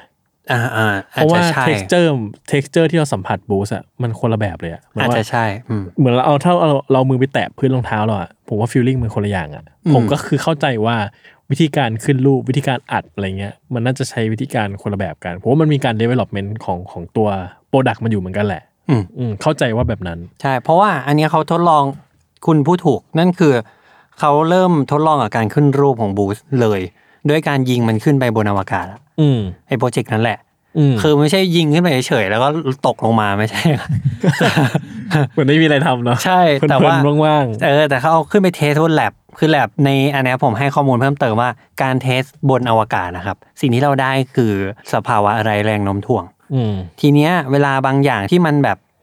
ถูกจำกัดด้วยแรงโน้มถ่วงอะแล้วมันไม่มีแล้วปุ๊บอะคุณมันทำให้คุณเห็น possibility อะไรหลาย ๆ อย่าง ที่จะแก้ไขมันได้ในบนพื้นโลกอะ อืม เออซึ่งบนพื้นโลกเนี่ย กรณีเนี้ยก็จะหาไม่ได้ อืมอืมอืม คุณทำหน้าไม่เชื่อเลยอะ ไม่ได้ผมฟังอยู่ ผมคิดตาผมกำลังคิดว่า อยากได้เสื้อ Adidas คอลเล t ชันอวกาศจังเลย ที่สีกันเงินน่ะ อ๋ออ่าอ่าอ่า แต่มันแบบจะใส่ไปเดินไหนวะไอ้เหี้ยโคตรโคตรโคตรเกินเหตุอะแต่แบบแม่ง แต่มันเท่ ว่ นะ เออ แต่แบบใส่เดินก็คือแบบโอ้โห เออ ลอยฟ้ามองหมดอะ รถไฟฟ้าใช่ จริงคือเดินกลางแดดก็คือแสบตาชาวบ้าน แสบ เขา ตาใช่ร้อนด้วย เออ โอเค นั่นแห ค ละ รับ ก็รอดูบูธต่อไปบูธก็ยังอยู่อีกนาน ซึ่งอันหนึ่งที่อินไซต์หนึ่งที่เขาบอกก็คือ ต่อให้เขามีอัลตร้าบูธที่สิบเอ็ดแล้วเนี่ย เขายังคงกลับไปทำอัลตร้าบูธแบบเดิม อืม ที่เปลี่ยนหน้าผ้าอีกนิดนึง อืม แล้วตั้งชื่อมันว่า 5.0 ออกมาคู่กัน เขาก็บอกว่าคนน่ะยังซื้ออยู่เลย อืมคือผ เขา ม ก็ เล เลยย ไม่ ไม่ คลาส ทิ้ง สิกนะ อืม แล้วจริงผมแยกไม่ได้เลยตั้งหนึ่งจุดศูนย์ถึงห้า ไม่ ศู คุณนย์ ไม่ต้องแยกหรอก ผมแยกไม่ได้ ผมแยกไม่ได้ แบบ ผมแบบ ความต่างแม่งอะไรวะ แล้วแต่เขา เอ เถ อ อะ มึงทำอะไรก็ทำไป เออ แต่แต่ ถ้าชอบก็จะซื้ออ่ะ เออแต่ผมยอมรับจริง ๆ ว่าเออถึงจุดหนึ่งผมรู้สึกว่าทรงของอัลต a าบูสอะมันสวยที่สุดจริง ๆ ทรงหนึ่งอะ อื มันจะแบบพอดีกับ มันจะเข้ากับเท้าประมาณหนึ่งเลย อื อะ มอืม เอออ่ อ่ะทรงคลาสสิกใช่ อืมอืมคลาสสิกเรานะว่าเป็น เป็น คลาส โม สิก เดิร์นเป็นโมเดิร์นที่จะคลาสสิก อ่า ในอนาคต โเโเอ่ะโอเคครับ เทคโนโลยีถัดไปจาก Adidas ที่ผมให้เยี่ยมผมยังไม่ทำจัด คือ ผมบอกตัวก่อน คือพวกแบบ 4D Future Craft ของเอ่อ Adidas เนี่ยแหละ สำหรับผมอันนี้ต้องแยกมุมมองกัน อ่าโอเค ผมขออธิบายก่อน อ่า อ่าเทคโนโลยี Adidas 4D เนี่ยครับ มันเอาง่ายๆมันเล่นกับการขึ้นรูปด้วยวิธี 3D Printing อืมแล้วทำไมถึงชื่อ 4D อ่ะ เอ่อมันมีเหตุผลและไม่มีเหตุผล สิ่งที่มีเหตุผลก็คือเขาอ่ะจะสามารถทำให้เทคโนโลยีเนี้ยที่มันมีข้อจำกัดในการผลิตเยอะมากอ่ะ อ่า มันเกิดขึ้นได้ง่ายลงง่ายลงเรื่อยๆเอาง่ายใกล้ความเป็นจริงเยอะ เราใช้ ขึ้น คำว่าง่ายขึ้นหรือง่ายลง ง่ายง่ายขึ้นเรื่อยๆอ่าง่ายขึ้นเรื่อยๆ าาง่ายขึ้นเรื่อย เออแล้วเขาก็สามารถผลิตแบบแมสได้มากขึ้น ซึ่งทุกวันเนี้ยไอ้พวกอะไรที่มันเป็น 3D printing เนี่ย ที่เป็น อืม แมสเนี่ยมันมีน้อยมาก อ่า เลย ใช่เพราะมันใช้เวลาปริ้นนานมากเลยอ่ะ มันไม่ใช่แค่เวลา มันเป็นเรื่องของแบบโน้ตฮาวซะส่วนใหญ่อะ อ่า ที่เหมือนคนดีไซเนอร์ก็ยังไม่สามารถดีไซน์ได้เยอะอะ อ่า เออผมเคยคุยกับดีไซเนอร์นี่เลยคนทำ Adidas 4D เลย เขาบอก อ่า ว่าแบบยูรู้ไหมว่ามันไม่ใช่การกรอกกรอกข้อมูลเข้าไปในโปรแกรมนะ แล้วก็กด enter ออกมา ไม่ใช่ คนแม่งต้องเข้าใจความสัมพันธ์ของแบบไอ้ 3D นี่ก่อนอะไรเงี้ย อืม ซึ่งมีน้อยมาก 4D คือการเทคเทคอีกหนึ่งสเต็ปที่ทำผลิตให้ได้ง่ายขึ้น เขาก็เลยเหมือนแบบเรียกมันว่า 4D อืม ให้มันแบบวีมากกว่าคนอื่นนะเออ ไรสาระจังเลย เออ การตั้งชื่อไรสาระว่า ใช่ แต่ในเชิงวิทยาศาสตร์มันไม่มีความหมายนะ แต่เข้า 4D แต่แต่เข้าใจว่าถ้าตั้งชื่อ 3D ก็ ก็เหมือนคนอื่นไง ใช่ก็ ใช่ ดัดดาด 4D แม่งเลย โชวดีแม่งเลย ซึ่งเอ้ยก็เวิร์กนะ ชื่ออะ ใช่ อ่า ซึ่งหน้าตามันจะเป็นแบบรองเท้าเหมือนซี่ซี่อ่ะเหมือนเราดูแบบ คนเป็นคนเหมือนเราไปตามไซต์ก่อสร้างอ่ะ แล้วก็เห็นนั่งร้านต่อ ต อ อนนั่งร้าน เออ มันเหมือนแบบกระดูกปลาโบราณอะ อ๋อเออเออใช่ใช่ เอ ใช่ อนกอะไรเงี้ย เป็นโครงๆอะไรเงี้ยเนาะ โครงๆ เป็นรูๆผมว่าคนกลัวรูอาจจะมีปัญหากับมันประมาณ มี นี้ ปัญหามากเอ อ อ่ะเออวันนี้ข้อมูลจบแล้วป่ะ อ่ะข้อมูลจบแล้วโทษครับ ความคิดเห็นของผมก็ คือ ตัวแยกเป็นสองส่วน อ่ะแยกเป็นสองส่วน ผม 4D เนี่ย ผมลองใส่ อ่ะไม่ได้ลองใส่วิ่งอะนะใส่ทั่วไป เออ ไม่ต้องใส่เวงหรอก เออผมแบบไอ้แค่แม่งความสบายอยู่ตรงไหน วะ คือมันรู้สึกไม่ได้สบายเลยแล้วรู้สึกว่าแบบเครื่องเท้านี้มันเจ๋ง มันมีเบเนฟิตกว่าเพื่อนเท้าอื่นยังไงวะ ในแง่ของฟีลลิ่งของการสวมใส่อะ อืมอืม ผมรู้สึกไม่มีเลย อ่า มันไม่มีศูนย์ มัน อะ มันทำไมนะ คือมันเป็นศู นย์นะแบบว่ามึงต่างจากเพื้นเท้าอื่นยังไงวะศูนย์ สุดว่ะ เออคือเหมือนแบบคุณจะพูดแบบเหมือนอนิสกาไทเกอร์ไม่ใช่ไหมเนี่ยมึงผมรู้สึกว่ามึงฟีลพอๆกันอะมึงศูนย์อะ แต่ไอสิ่งที่ดีมากๆคือสิ่งที่คุณพูดแหละเรื่องเทคโนโลยีอะแล้วก็ไอการทำ 4D อะมันมันเป็นอีกสเต็ปหนึ่งของของการพัฒนาจริง ๆ เลยฮะผมรู้สึกว่า ถ้าเราพูดว่าไนกี้แม่งกล้าทำอะแดปอะ อ่า ผมรู้สึกว่าอันเนี้ยเหมือนกัน ถูกต้องเลย คือใน รับ การจินตนาการในการทำรองเท้าที่แม่ง แล้วผมว่าอันนี้มันอยู่ในความแบบการคิดเพื่อแบบเพื่อโลกอนาคตอะ อืม การผลิตที่มันแบบมันใช้ทรัพยากรน้อยลง อืม แล้วอะไรก็ตามอะไรเงี้ยผมรู้สึกว่าอันนี้แม่งเป็นเรื่องที่ใหญ่มากนะ อืม แล้วถ้าเป็นแมสโปรดักต์เนี้ยมันเป็นเรื่องใหญ่มาก ซึ่ง อืม ผมว่าอันเนี้ยแม่งก็ให้เยี่ยมกับมุมนี้เลยเนี่ยแต่แง่ของยูเซจว่าแบบว่ามึงสบายไหมเนี่ยก็ศูนย์ ไม่ศูนย์เลยอะ เออคือถูกต้องเลยถูกตรงประเด็นเลย ผมมองเหมือนคุณเลยว่า n นกี้มี Adapt อะ Adidas ก็มี 4D ได้ มึงจะทำไมอะ อืม เป็นอย่างนั้นจริง ๆ นะ แบบเขา believe ในเรื่องเนี้ย อืม และเขาก็มองว่าผลลัพธ์มันอยู่ในอนาคตด้วย เออใช่ผมก็คิดอย่างนั้น เออ พี่ว่า 4D คือตัวที่แม่งต้องต่อยอดอีกไกลเลยอะ อืมคืออย่างเมื่อกี้เราพูดไปแล้วว่า เทคโนโลยีพวก React Boost อะไรเงี้ย มันคือมันเน้นความนุ่มและรองรับแรงกระแทกใช่ปะเทคโนโลยีอย่าง Adapt มันเน้นเรื่องความกระชับอะ อืม สิ่งที่ 4D เน้นเนี่ย จริง ๆ แล้วอะคือ customization อืม คือการทำตามสั่งอะให้เข้ากับแต่ละคนได้มากที่สุดอะคือเทคโนโลยี 3D printing เนี่ยมันมาช่วยที่มันมีบทบาท คนพยายามจะทำให้มันเกิดขึ้นจริงเนี่ย คือถ้าเราอยากได้อะไรอะเราควรจะสามารถสั่งได้โดยที่ไม่ต้องเหมือนคนอื่น นี่คือ ม 4D แล้ว 4D เนี่ยก็จะช่วยประหยัดทรัพยากรอย่างที่คุณบอก เพราะว่ามันมันไม่จำมันลดขยะไปได้เยอะ พอสมควร ความยากในตอนเนี้ยคือ1โน้ตฮาวสองคือราคา อืม อืม ซึ่ง 4D เนี่ยมันอยู่ในอันเดอร์ร่มอันหนึงของ Adidas ที่เรียกว่า Future Craft อืม ฟิวเจอร์คราฟก็คือการแบบการคราฟงานคราฟอะที่เป็นเรื่องของเทคโนโลยีอีกขั้นหนึ่งอะที่ยากและมีอุปสรรคเยอะแยะ เออ ผมคิดว่าเขาก็เลยใช้อันนี้ว่าฟิวเจอร์คราฟละมั้งซึ่งในฟิวเจอร์คราฟมันจะไม่ใช่แค่ 4D ครับ มันมีการปริ้นหน้าผ้าด้วย 3D printing อะ อืม กลับมาที่เรื่อง customization อีกเหมือนกันว่า คนที่เท้ากว้าง เท้าแบน เท้าบิด เท้าผิดรูปอะไรเงี้ย ถ้าในโลกอนะคนสักห้าสิบปีเงี้ยแล้วเขามีร้านที่บอกว่าอายุเป็นเท้าแบบไหน เอาเท้ายื่นมาดูดิ อ่ะ ไปไอายไปยิงชิขึ้นรูปรองเท้ามาให้ อ่ะ อันนี้ของยูอะไรเงี้ย แล้วทุกคนจะสามารถใส่ได้กับความหลากหลายที่ไม่เหมือนกัน เขาเคยมีเทคโนโลยีอย่าง Speed Factory ที่เหมือนแบบเป็นการทดลองว่า เขาจะพัฒนาและสร้างรองเท้าออกมายังไงให้ได้เร็วที่สุด อืม และล้ำด้วยนะ อืม เออ เพื่อที่จะตอบอันนี้แหละ คือ customization ความยากมันก็คือ สมมติโยมมาสั่งรองเท้าอย่างเงี้ยจริงๆอะกว่ามันจะเข้า production อะมันต้องปี 15 เดือนอะไรอย่างเงี้ย อืม อย่างต่ำอะแต่ว่าไอ้ฟิวเจอร์คราฟเขาบอกว่าใช้เวลาเป็นหลักอาทิตย์อะไอไอสปีดแฟคทอรี่อะไรเงี้ย แต่สปีดแฟคทอรี่เนี่ยน่าเสียดายมันปิดไปแล้ว ผมคิดว่าเขาได้โน้ตฮาวอะไรมาเยอะเหมือนกัน อืม ก็อาจจะเอาไปต่อยอดสิ่งอื่น ใช่ใช่ ต่อ ใช่ อ๋อ แล้วก็ใน 4D เนี่ยผมเคยพูดไปกับเอ่อกับตันตุนว่า ผมมองว่า 4D เนี่ย เหมือนไอเนี้ย เชื้อเพลิงของกระสวยอวกาศ เวลาเขายิงจรวดขึ้นไปอ่ะมันจะยิ่งใหญ่มากใช่ป่ะแต่จริงๆห้องเครื่องมันแค่นิดเดียวอ่ะ อืม ทั้งหมดอีกยาวๆ ใหญ่ๆอ่ะมันคือเชื้อเพลิงหมดเลย อืม ผมมองว่า 4D คืออันนี้ อืมอืม แล้วสุดท้ายมันจะเหลือติ่งนิดเดียวอ่ะที่โคตรสำคัญ อืม เออโดยที่พวกเนี้ยที่ที่ผ่านมาทั้งหมดอะอาจจะล่วงสลายหายไปหมดเลย อืม แต่ได้ learning ที่สำคัญที่สุด อื มาม ใช่ ก็เป็นไปได้ เพราะว่าแม่งใส่ไม่สบายเลย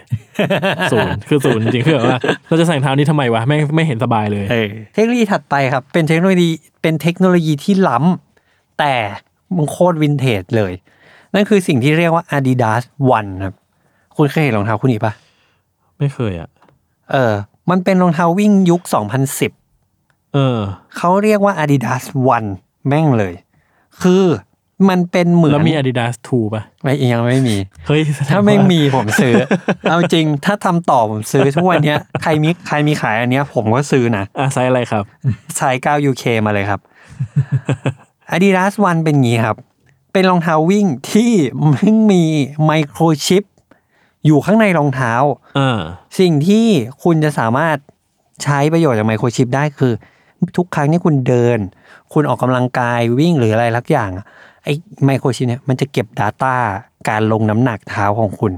อืม แล้วมันจะไปสั่งให้คิดว่าเป็นมอเตอร์นะเออมอเตอร์เนี่ย ปรับเปลี่ยนระบบการรองรับแรงกระแทกที่ส้นเท้าของคุณอะ อืม ให้เหมาะกับกิจกรรมและสภาพร่างกายของคุณ ณช่วงเวลานั้น คือแม่งเหมือนรองเท้าแม่งจะครองโลกให้ได้อะ อืม แบบมีสมองเป็นของตัวเองเรียนรู้ได้ AI แล้วก็อัดแอปได้อะไรเงี้ย ฟังแล้วน่าตื่นเต้นอ่ะ ใช่ ซึ่งผมว่าที่มันคือมันมาปุ๊บแล้วมันไปเลยนะ เออทำไมอ่ะ อันเนี้ยผมว่าอันหนึ่งคือหน้าตอนนั้นน่ะ วิ่งยังไม่ได้เป็นอะติงขนาดนี้หนึ่งสองคือสนิเกอร์ติงอ่ะยังไม่ได้เป็นกระแสหลักขนาดนี้ที่เขาน่ะจะขายคู่นี้ได้ ผมคิดว่าคู่เนี้ยน่าจะโคตรแพงแหละ เออ แล้วก็ทุกคนก็เออน่าสนใจแต่ว่าก็ไม่มีใคร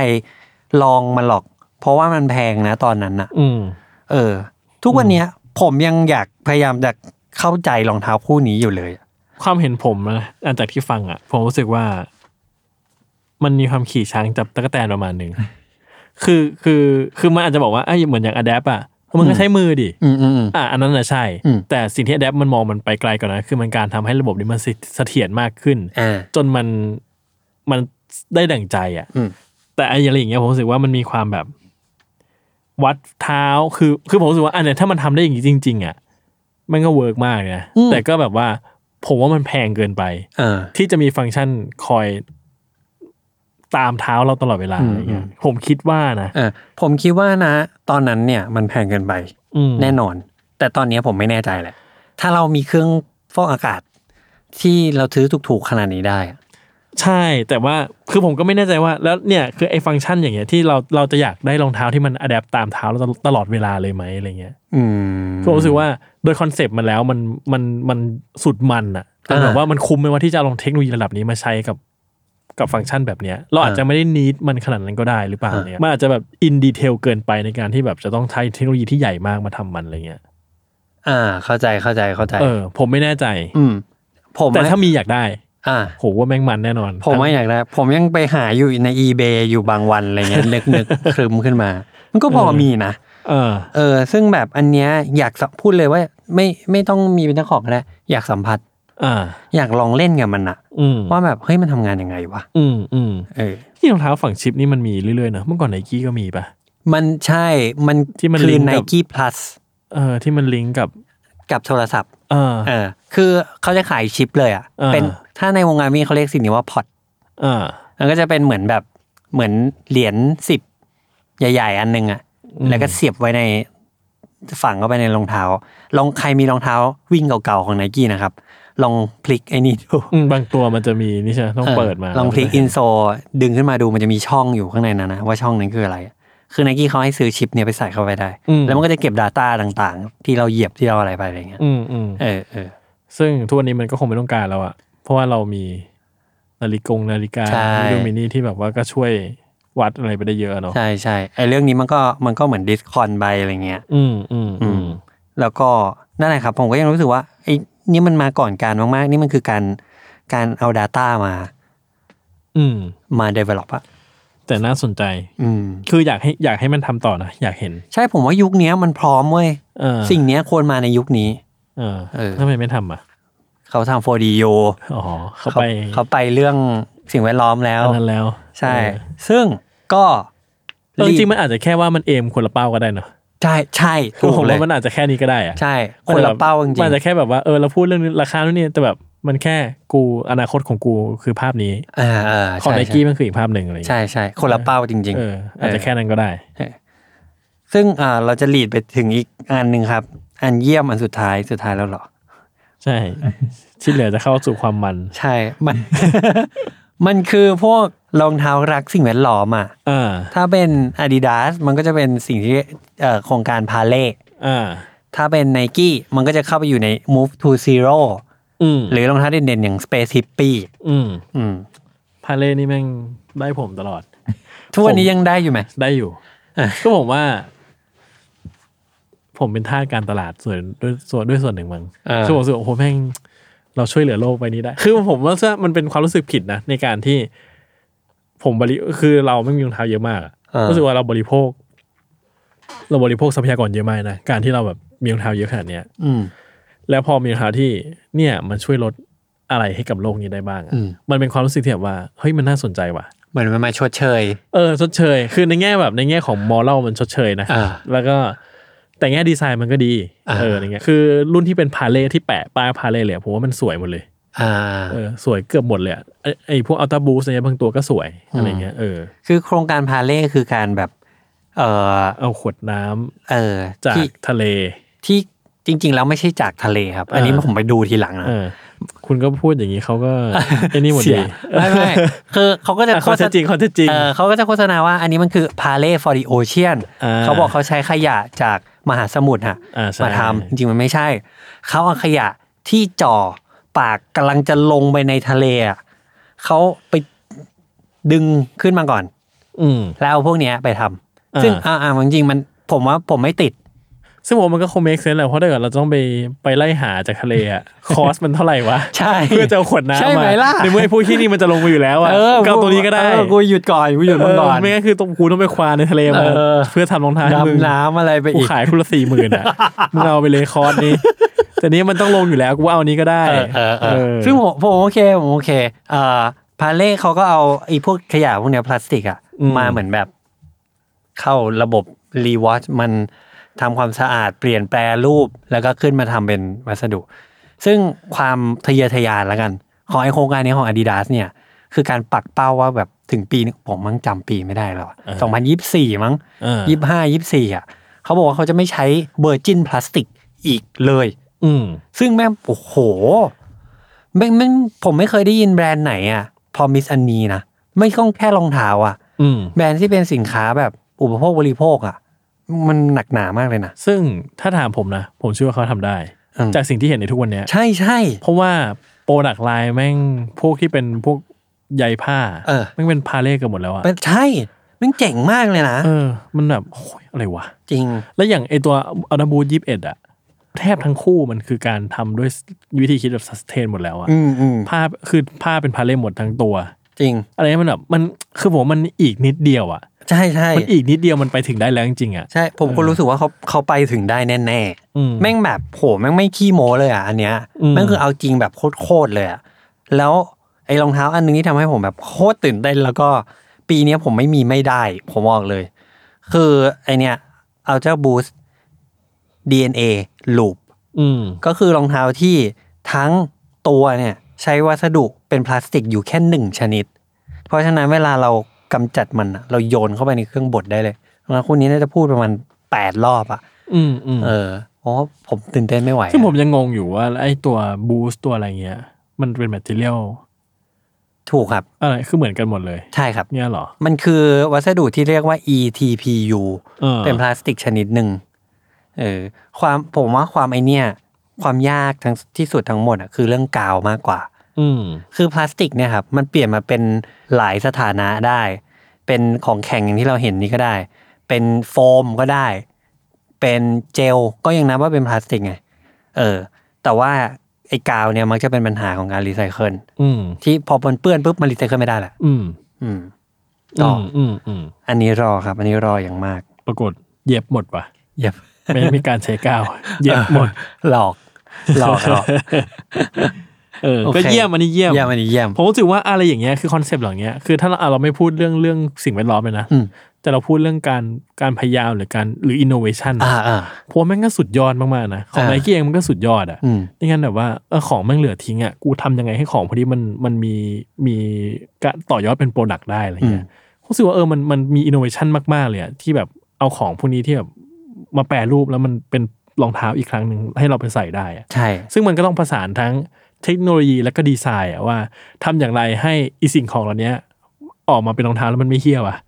ก็มันดูแล้วมันสวยอะอะไรเงี้ยเออคือผมรู้สึกมันก็มีความแบบ มันก็ก็เป็นมันก็ต้องถึงจุดประมาณหนึ่งอะที่มันจะทำอะไรอย่างนี้ได้อะ อ่ะ เออ สุดเยี่ยมครับ สุดเยี่ยมครับอ่ะหมดเยี่ยมนะครับ ต่อไปคือความมัน ความมันครับ หมวดต่อไปคือหมวดที่เราไม่ค่อยแน่ใจว่าอันนี้มันเยี่ยมหรือไม่เยี่ยม อ่าก่อนที่เราจะเข้าไม่เยี่ยมเนี่ย เออ เรามีอันที่เรากูกูไม่แน่ใจว่ะ ใช่ เออใช่ใช่ อ่ะมีอยู่ไม่กี่อันครับ อันแรก Puma Disc Blade ใช่ ผมว่าหลาย ๆ คนไม่รู้จัก ว่าคืออะไร ผมมีคู่หนึ่ง อ่า ดิสเพลย์ อ่ะอธิบายหน่อย Display คืออะ คือ ไร ดิสเพลย์เนี่ย มันจะเป็น เป็นกลมๆ อ่ะ แล้วก็จะเป็นแบบหมุนๆได้อ่ะ แล้วมันจะเป็นสลิงที่ร้อยเข้ามาหากลมๆเนี่ยคือจริงๆหลักคิดมันผมว่าแม่งคล้ายๆกับไนกี้ที่มันทำฟาสต์ฟิตอ่ะ อ่าอ่า ที่ดึงปุ๊บแล้วมันแบบมันจะมีกลไกที่ดึงให้มันกระชับใช่ไหม อ่า แต่ดิสเบรกคือทุกอย่างมันจะร้อยเข้ามาที่ไอ้กลมๆเนี้ยที่ดิสอันเนี้ย อ่า แล้วคุณก็ต้องหมุนดิสเพื่อกระชับ อ่า อยากให้มันคลายคุณก็หมุนออก อ่า คือเหมือนแบบหมุนขวดน้ำอ่ะหมุนเข้า อ่าถูก แน่นนะ หมุนออกคลายนะ อ่า อะไรเงี้ย ซึ่งเอาจริงๆผมว่าถ้าจะว่าล้ำว่าเนี่ย ว่าเอ้ยพวกมึงอ่ะอยากทำรองเท้าไม่ต้องผูกเชือกนู่นนี่เหรอกูก็ทำแค่หมุนเนี่ยแค่เนี้ยกูก็ทำได้แล้วอะไรเงี้ยก็มันก็ใช่ แต่มันก็ แต่มันก็มีความแบบ ก็ต้องคอยหมุนไปหมุน มา อะไรคือผมแบบไอ้เหี้ยบางทีมันก็แบบว่ากับมันก็ต้องมาคอยอ่ะหมุนหมุนหมุนหมุนอ่ะหมุนหมุนหมุนอะไรเงี้ยมันก็แบบนิดนึงอ่ะ ซึ่งมันก็ไม่ถูกต่อยอดไปสู่อะไร ใช่ใช่ผมว่าอันนี้แหละเพราะตัวผมคิดตั้งนาน อันนี้แหละ คือสิ่งที่ที่ทำไมเราไม่คิดว่ามันเยี่ยมอ่ะ เพราะมันไม่ก่อไง เออ มันไม่ได้แบบ อ๋อโอเคก็เป็นหมุนอ่ะ อ่าแล้วไงต่ออ่ ะ ก็แค่นั้นแหละ ไม่มี แค่นั้นแหละเออซึ่งไม่ต่อยอดไปสู่อะไร มันไม่มีการ development ตัวสิ่งเนี้ย ใช่ ซึ่งมันก็อ่ะก็หมุนเพื่อให้ คือจะว่ามันก็ดีก็ดีที่ว่ามันเอาไม่ต้องผูกเชือกจ้า อืม แต่มันก็ก็มันก็อย่างนี้แหละ ก็เท่านี้แหละ มันก็อยู่อย่างเงี้ย มันไม่ดีได้มากกว่านี้อีกแล้ว เออ ใช่ มันก็แบบถึงวันนี้ก็มึงไม่มีมึงก็ได้อะเออ แต่เขาก็ยังทำอยู่นะ เขายังทำขายอยู่ แบบไม่เลิกอ่ะโหแม่งอะไรวะ คือแต่โมเดลมันสวย คือดิสเบรดผมว่าโมเดลมันสวย อืม คือมัน มันแบบ คือมันก็ได้แหละ แต่มันเหมือนแบบเอ้าเมื่อไหร่จะทำใหม่สักทีอ่ะ เออหรือให้มันหมุนง่ายขึ้น เออ คือผมว่าแบบอะไรวะ เออ นิ ซึ่ ด ง นึงนิดนึง ซึ่งคุณรู้ไหมว่าเขาพยายามจะต่อยอดด้วยนะ หรอ เป็นเหมือนอะแดปเลย แล้วเกิดอะไรขึ้นอ่ะ คือเอามือถือนั่นได้มีคนเทสให้ดูแล้วนะ เป็นยูเซนโบลต์ เออ แบบเสียบเข้าไปปุ๊บ แล้วก็เหมือนมีดิสก์อยู่ตรงเนี้ย แต่ว่ายังไงไม่รู้เอามือเป็นรูปมั้ง รูปเหมือนรูปโคมไฟรูปเปิด เออ รูปเฉยๆทัชแล้วมันหมุนแบบคือ เนี่ โอ้ ย โหถ้ามันทำจนเสถียรนะ ผมว่าแม่งเวิร์กกว่าไนกี้ ใช่เขา ในแง่ความแบบสุดเท่ด้วยนะ ใช่แล้วมัคือบนาง ฟึดวรืด ถูกแล้วมัน โอ้ บางกว่าด้วยมันไม่ เออ มันไม่อ้วนเลย เออ เขาสัญญาว่ารองเท้าคู่เนี้ยเขาจะขายในปี 2020 อ้าว อ้าวไหมล่ะ อ้าวไหมล่ะ อ้าว มันหายไปไหนละจ๊ะ โอเค ไม่ทำต่อก็ไม่ทำ ตื่นเต้นแล้วเนี่ย ใช่ โอ้โหตื่นเต้นแล้วอ่ะ พอตอนผมดูครั้งแรกผมแบบโหมงตีไนกี้ว่ะ แน่นะ จริง เนี่ย โหถ้าทำอย่างนั้นได้นะ ผมแบบผมอะแดปนี่ต้องแบบ ผมว่าผมว่าในช่วงเวลานี้อ d ด p แพ้เลยนะ จริงใช่เว้ยถูก ใช่ ผมรอเลยอ่ะผมรอดูเลยอะ จริงถ้าเกิดว่าเนี่ยในปีราวๆเนี้ยออกมา เออ ถ้าเทียบกับอ d ด p อะอ d ด p แพ้เลย จริง แต่ แต่ไม่ออก หายไปในกลีบเมฆ เออยังเสียดายก็เลยเป็นดิสเบตเลยเป็นอะไรที่เออดีแย่วะ เออ จะไอ้เฉยเฉย เออใช่กลางกลาง กลางกลางๆกลางๆ เออ เอามีก็ดีไม่มีก็ไม่เป็นไรละทุกวันนี้ เออก็ไม่มีทุกวันนี้ก็ไม่มีไง อืมนะครับ อีกคู่หนึ่ง อีกคู่หนึ่งนะคือ Reebok ปั๊ม คือไม่รู้ว่าแบบ อันนี้มันยังไงวะมันคือดีหรือไม่ดีวะ แต่ผมอ่ะก็มันผมคิดว่ามันสนุกดีนะคอนเซปต์มันอ่ะ เออเออ แต่ ใช่ มัน อันนี้คือข้อดีที่ผมคิด เออซึ่งก็สนุก ใช่ เวลาแบบเด็กๆอ่ะไอ้เหี้ยแม่งมัน ว่ะ แล้วก็ปล่อยลง อ่า สนุกว่ะ เออ แค่นี้แหละฟังก์ชันที่มันมีอ่ะ อืม Reebok ปั๊มคือ เออบอกง่ายดิ Reebok ปั๊มมันจะอยู่ในรองเท้าหลาย ๆ ประเภท วิ่ง เออวิ่งไม่แน่ใจมีไหม เออไม่แน่บาส อ่ะมี ก็ มีมีรองเท้าวิ่งมีอ่ะ อ่า วิ่งกับรองเท้าบาส อ่า อ่ะสองอันนี้ที่เด่นๆเออปั๊มฟิวรี่อ่ะคือรองเท้าวิ่ง อืม อ่ะ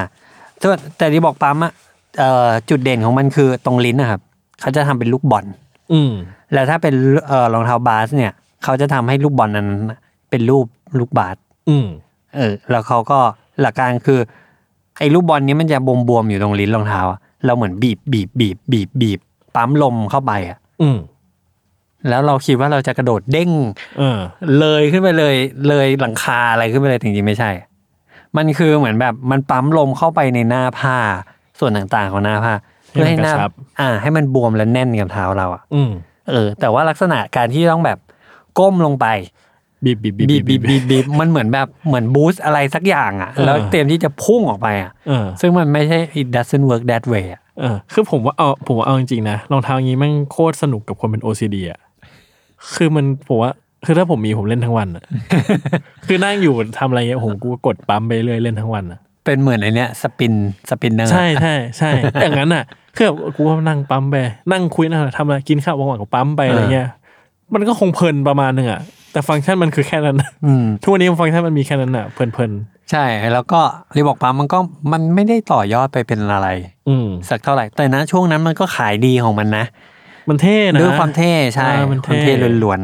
ผมว่ามันก็มีความเทือนทะยานในยุคของมันนั่นแหละ ๆเออเออ แบบว่าเฮ้ยเฮียทำคอนเซปต์ที่แบบว่าโอ้โหปั๊มลมเข้าไปในรองเท้าอะไรเงี้ย เอออ่าใช่ถูก มันแบบมันดูแบบเฮ้ยเฮียแม่งอะไรวะ อืม คอนเซปต์มันดูไซไฟนิดนึงอ่ะ อืมอืม แต่มันก็เท่านั้นแหละ ใช่คืออ ม ถ้าเกิดว่าเขาต่อ ความพยายทะยานนี้ด้วยกันแบบกูจะปั๊มลมแม่งเข้าทุกอย่างเลยอะไรเงี้ย เออ ปั๊มลมเข้าไปในพื้นเพื่อให้มันเด้งแล้วเกิด เออเออเออ แรงขึ้นมาได้อะไรเงี้ย หรืออย่างน้อยแบบปั๊มอิเล็กทรอนิกส์เขาเคยทำไหม ปั๊มอิเล็กทรอนิกส์ กด มัน ปุ่มปุ๊บแล้วก็ปั๊มลมให้เองหนึ่งที กดปุ๊บแล้วฟื้ดเข้าไปเลย ก็อาจจะดีก็ได้นะ มันเหมือนมันเอาเทคโนโลยีมาสวมลงไปอีกเทคโนโลยีหนึ่ง เออใช่ เพื่อปั๊มลม มันก็อาจจะแบบไม่ต้องมาคอยแบบแน่นยังวะแน่นยังวะกดปื๊ดทีเดียวก็ได้ไง เออเหรอ เออ เออ เออแต่ก็นั่นแหละ ช่างมันเถอะเพราะมันก็อยู่ของมันอย่างนี้แหละ คือฟังฟังดูแล้วเหมือนอันนี้จะแย่มากแต่ผมรู้สึกว่า สิ่งที่มันทำให้รู้สึกดี คือมันรู้สึกดีจริง อืม ๆ มันรู้สึกเท่จริง ๆ มันรู้สึก อืม ว่าตอนที่เห็นคนปั๊มมันแบบโหมันตื่นเต้นจริง ๆ อะไรเงี้ย มอืม เออ ซึ่งผมว่าเอาจริงๆอ่ะโดยตัวมันเองอ่ะไม่ใช่โดยฟังก์ชันมันเองไม่ใช่สิ่งที่แย่ ก็ยังเป็นสิ่งที่ดีอยู่ อืม แต่แค่ว่ามันก็ในทุกวันนี้แล้วอะนะ อืม เราอาจจะไม่ต้อง need คือ construction ของของไอ้ structure ของรองเท้าเองอ่ะมันก็อาจจะไม่ได้ต้องแบบ มันไม่ได้หน้าตาแบบยุคนั้นแล้วอ่ะ อืม การฟิตมันก็คนละแบบกับที่ต้องพึ่งพาเทคโนโลยีแบบนี้แล้ว ผมว่าด้วยนะ ก็เลยคิดว่าเออมันก็เป็นเทคโนโลยีที่สำหรับผมอ่ะกึ่งกึ่งๆตายแล้วอ่ะเพราะว่า ดีไซน์ทั่วนี้มันไม่ได้ต้องนิดมันไม่แบบเนี้ย มันไม่ใช่รองเท้าแบบนี้แล้วมันไม่ได้นิดการที่ต้องทำให้กระชับแบบนี้อีกแล้ว อืมอืม อืม ผมว่าในยุคที่เรามีอะแดปแล้วมีฟลายนิดมีพรามนิดอะไรแล้ อ่าว ใช่ อันนี้ไม่มีประโยชน์อ่ะ ใช่ใช่ อืม ก็เป็นรองเท้าคือก็เหลือแต่เป็นรองเท้าแฟชั่นแคชชวลธรรมดา แต่มันอยู่ในโมเมนต์ history โมเมนต์อยู่เยอะ ใช่ใช่ใช่ใช่เคยยิ่งใหญ่ เคยยิ่งใหญ่ อืม โอเค ถัดไปครับเป็นพาร์ทที่น่าจะ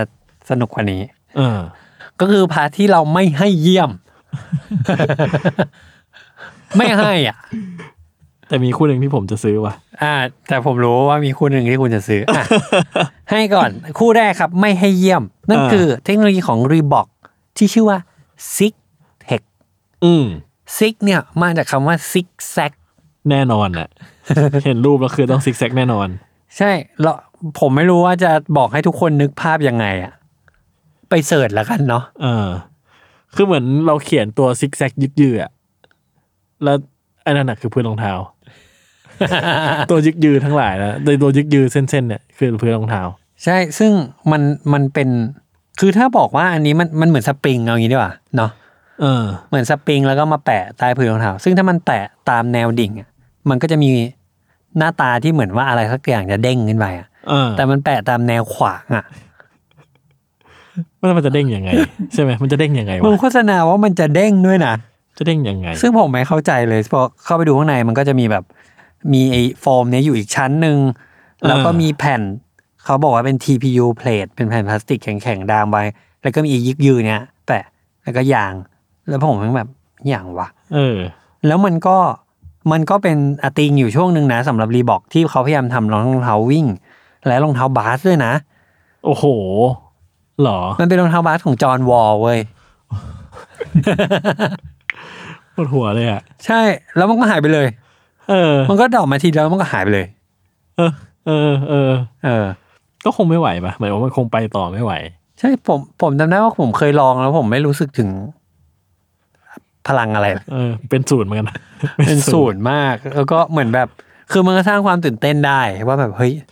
เออผมว่าหน้าตามันมัน งง หน้าตามันมีความแบบเรียกร้องสายตาเราอะ เออ ว่าไอ้เชี่ยนี่มันอะไรวะ อืม แต่โดยหน้าตาถ้าเราพินิจต่ออะมันก็รู้สึกว่าจะแค่หน้าตานะ มันไม่น่าเวิร์กว่ะ เออ มันไม่รู้มันจะเวิร์กยังไงอ่ะคิดไม่ออกอ่ะ เออ เออ แล้วก็พบว่ามันก็ มันก็หายไป หายไป ตามการเวลาครับ เออ นั่นคือ s i g t e c h อันเนี้ยแนะนำให้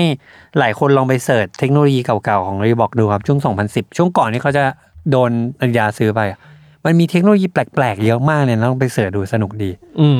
ม อ่ะอันถัดไปครับ อันถัดไปอันเนี้ยผมเอามาใส่โดยที่ผมไม่ปรึกษาจัดเลย อืม ว่าผมไม่ให้เยี่ยมเลย นั่นคือ Reebok Pump X Adidas Boost ออกจะออกจะหน้าใส คือเขาเอารองเท้าปั๊มฟิลลี่เนี่ย ที่เราฮิตฮิตๆกันเนี่ยแหละ ที่เป็นรองเท้าวิ่งอ่ะ แล้วเขาเปลี่ยนพื้นของมันจากโฟมอ่ะ เอาบูทใส่เข้าไปแทน อืม ก็กลายเป็นว่ามีสองอินโนเวชันมาเจอกัน อืม กลายเป็นปั๊มบูท แต่ผมเข้าใจความเอียงวะนะ เออ แบบอะไรวะ คือมันดูแบบ เหมือนมีเหมือนมีอะไรก็เอามาใส่ใส่จะได้ขายของได้อะ ใช่ถูก เออ ถูกต้องเลยคือผมแม่งรู้สึกว่าแบบ คือแบรนด์รองเท้าแต่ละอันน่ะ มันควรเป็นอินดิวิ u a l ของมันเว้ยแล้วก็ต่อให้ยูจะอยู่ภายใต้ร่มเดียวกันน่ะ เช่นเอ่อรีบอกเป็นของ Adidas Convert เป็นของ n i กี้อย่างเงี้ยยูจริง ๆ แล้วยูคือคู่แข่งอ่ะ เขาคอนเวิร์ตยังใช้พื้นลูน่าเลยตอนนึงต ผ อมนนั้น ก็ไม่ น่ะ ชอบอันนั้นเหมือนกัน อ๋อ ทุกวันนี้ที่อ่าผมผมเฉลยให้ว่า เฉลย เฉลยให้ว่า ทุกวันนี้เวลาผมเห็น Converse เอาเทคโนโลยีของ n i กี้มาใช้อ่ะ ผมไม่ชอบเลยไม่ได้อันเดียว เออ มันดีนะหลายๆอันมันดูแล้วมันน่าจะเวิร์กนะ แต่ผมไม่ชอบเลยผมรู้สึกว่ายูควรเป็นคอมเพติเตอร์ต่อกัน เออ แล้วยูควรจะแข่งขันกัน เออ ไม่ใช่ยืมของกัน ทำไมอ่ะ คุณเป็นพวกที่ไม่อยากเห็นไนกี้เอ็กอาดิดาสเนี้ยเหรอ ไม่ไม่อยาก เห็น ผมอยากเห็นเพื่อ purpose ที่ที่มันช่วยพัฒนา คือผมรู้สึกว่าถ้า convert เนี่ย ไม่เอาไม่เอา convert กลับมาที่อันนี้ reebok เนี่ย เขาควรมีเทคโนโลยีของเขาเอง เออ ที่มันทำให้ดีกว่า adidas อะไม่ใช่บอกว่าฉันยอมแพ้แล้ว ฉันไม่มีอันที่ดีกว่านี้ ขอยืมหน่อยแม่ เป็นเหมือนแม่ที่อยู่ในบ้านอะไรเงี้ย เขาอาจจะแค่อยากขายของเฉยๆหรือเปล่า ผมว่าไม่ใช่อาจจะเขาอยากขายของเฉย เออผมว่ามันแค่นั้นแหละ ๆใช่ซึ่งผมไม่ไม่ได้อ่ะ ซึ่งถามว่าผมมาให้เยี่ยมไหมผมก็ไม่ได้ให้นะ เออแต่ แต่แค่อยากใส่เฉย เออ คือผมก็รู้สึกว่ามันจะใส่สบายแหละ ๆเออ แล้วมันก็จะดูแบบได้ความคลาสสิกได้พื้นที่ดี คือปั๊มฟิลลี่อ่ะเป็นรุ่นที่ผมอยากมีมันตลอดเลย เอาคุณไม่มีเหรอ ไม่มี เฮ้ย เพราะว่าไอ้ที่รุ่นที่แม่งเอามาขายที่ไทยอ่ะแต่ละสีคือแบบอะไรวะ ไม่ได้เหรอ แบบกูเดตามะอะไรเงี้ยคือแบบ อ๋อ ผมก็ใส่ Hello Kitty อะไรเงี้ยแบบว่า หรือสีที่แบบอะไรคือผมมันไม่ใช่สีที่ผมจะใส่อ่ะ แล้วผมรู้สึกว่าไอ้สีเนี่ย เป็นสีที่ผมใส่ได้ เออ เออเอออยากใส่ว่ะ จริง ๆ มันขายในเมืองไทยอยู่อะตอนแรกอะเนาะ ขายๆ แต่ว่าก็ราคาก็ใช้ได้เหมือนกัน เออเออ แต่ก็ตามส ใช่ เปคอะอ่ะอันนี้ไม่ได้ติดอะไร คือคือปั๊มฟิลลี่เองก็ราคาประมาณหนึ่งอยู่แล้ว ใช่ อืม อืม คือนั่นแหละ หลัก ๆ คือผมไม่ชอบที่แบบ สมมุติเรามีคู่แข่งกันอยู่ในตลาดอะทุกคนควรจะแข่งกันเว้ยไม่ใช่ไปยอมแพ้แล้วไปอยู่ด้วยกันอะผมก็รู้สึกว่าอันนี้ไม่ได้ช่วยให้พัฒนาทุกอย่างได้อย่างที่ควรจะไปอ่ะ อืม อืมซีเรียสว่ะ เออ จริงจังเฉย เลย อยู่ก็การตลาดเฉยเลย เออ โอเค ถัดไปครับ ถัดไปคือเทคโนโลยีของ Adidas ที่อยู่ในรองเท้าบาสที่ชื่อรุ่นว่า T Max 4 อ่าทีแม็กคือ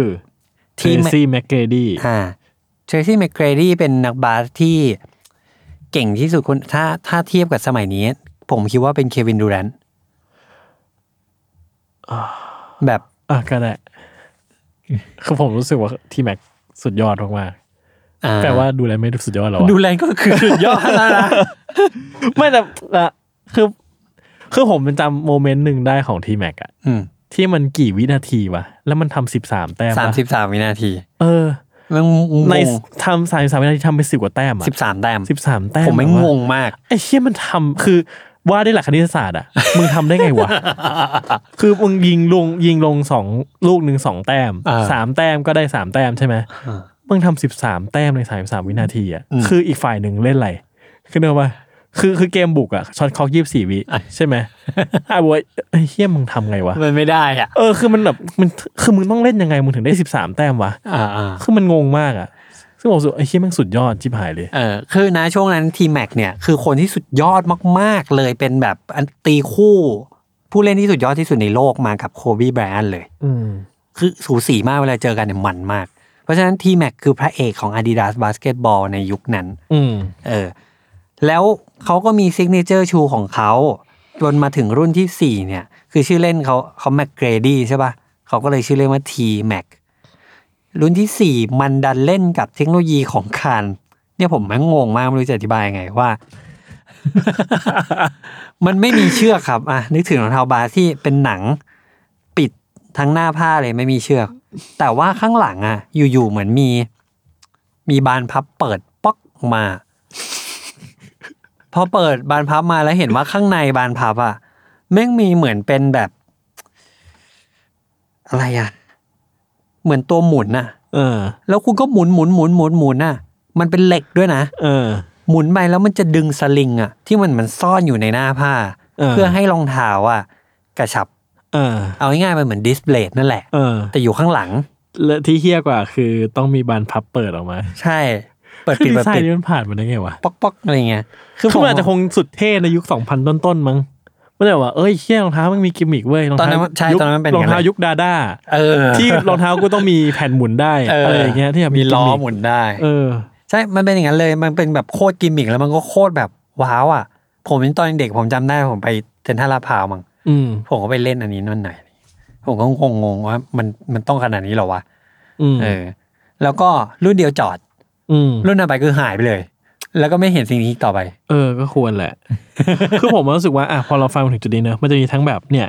ดิสเบดก็ท อ่ะ ำใช่ไหมอันนี้ก็ท อ่ะ ำมันไนกี้มันก็ทำนี่รู้สึกว่าจุดที่มันชี้ขาดความเวิร์กมันคือการ คือการทำให้การใช้งานมันฟังก์ชันอลมากแค่ไหนอะคือ เออ ฟาสต์ฟิตมันแบบกูดึงปึ๊ดเสร็จ อ่า จบ ใช่ เอออันนี้แหละกูต้องคอยหมุน เออ ต้องมานั่นต้องมานี่ แกะ อะไรเงี้ย อ่า เออ คือในกีทาให้ทุกอย่างมันซิมเพิลเข้าไปอีกสเต็ปหนึ่งอะ อ่าอ่า ถึงเรารู้สึกว่าฟาสต์ฟิตแม่งบางทีแม่งไม่ฟังก์ชันแบบการการรัดการคลายทีอะแม่งยังฟังก์ชันไม่สุดอะแต่มันทำให้ทุกอย่างมันซิมเพิลกว่ากันเยอะ อืม แล้วมันก็อยู่ในฟังก์ชันในหน้าตาที่มันไม่ไม่ทุเรศอะ อืมอืม เออผมรู้สึกว่าอันนี้มันก็มันก็ชี้ขาดออกมาเลยนะว่าอ่ะมึงต้องมาคอยหมุนไปเรื่อยจนกว่ามันจะไอ้เนี่ยเนาะ อืม ปั๊มกูต้องมาคอยปั๊มจนกว่ามันจะคือมันมีความแบบในกีไทยมันซิมเพิลกว่านั้น อืม อืม โอเค ถัดไปครับคืออันที่ไม่ให้เยี่ยม ซึ่งไม่ใช่เป็นผมไม่ให้เยี่ยมด้วยดีไซเนอร์เอง อืม คนที่สร้างทับเคลื่อนมานี้เองบอกว่า อันนี้เป็นผลงานที่เขารู้สึกเสียใจมากที่สุดที่เขาคิดอะไรลงไป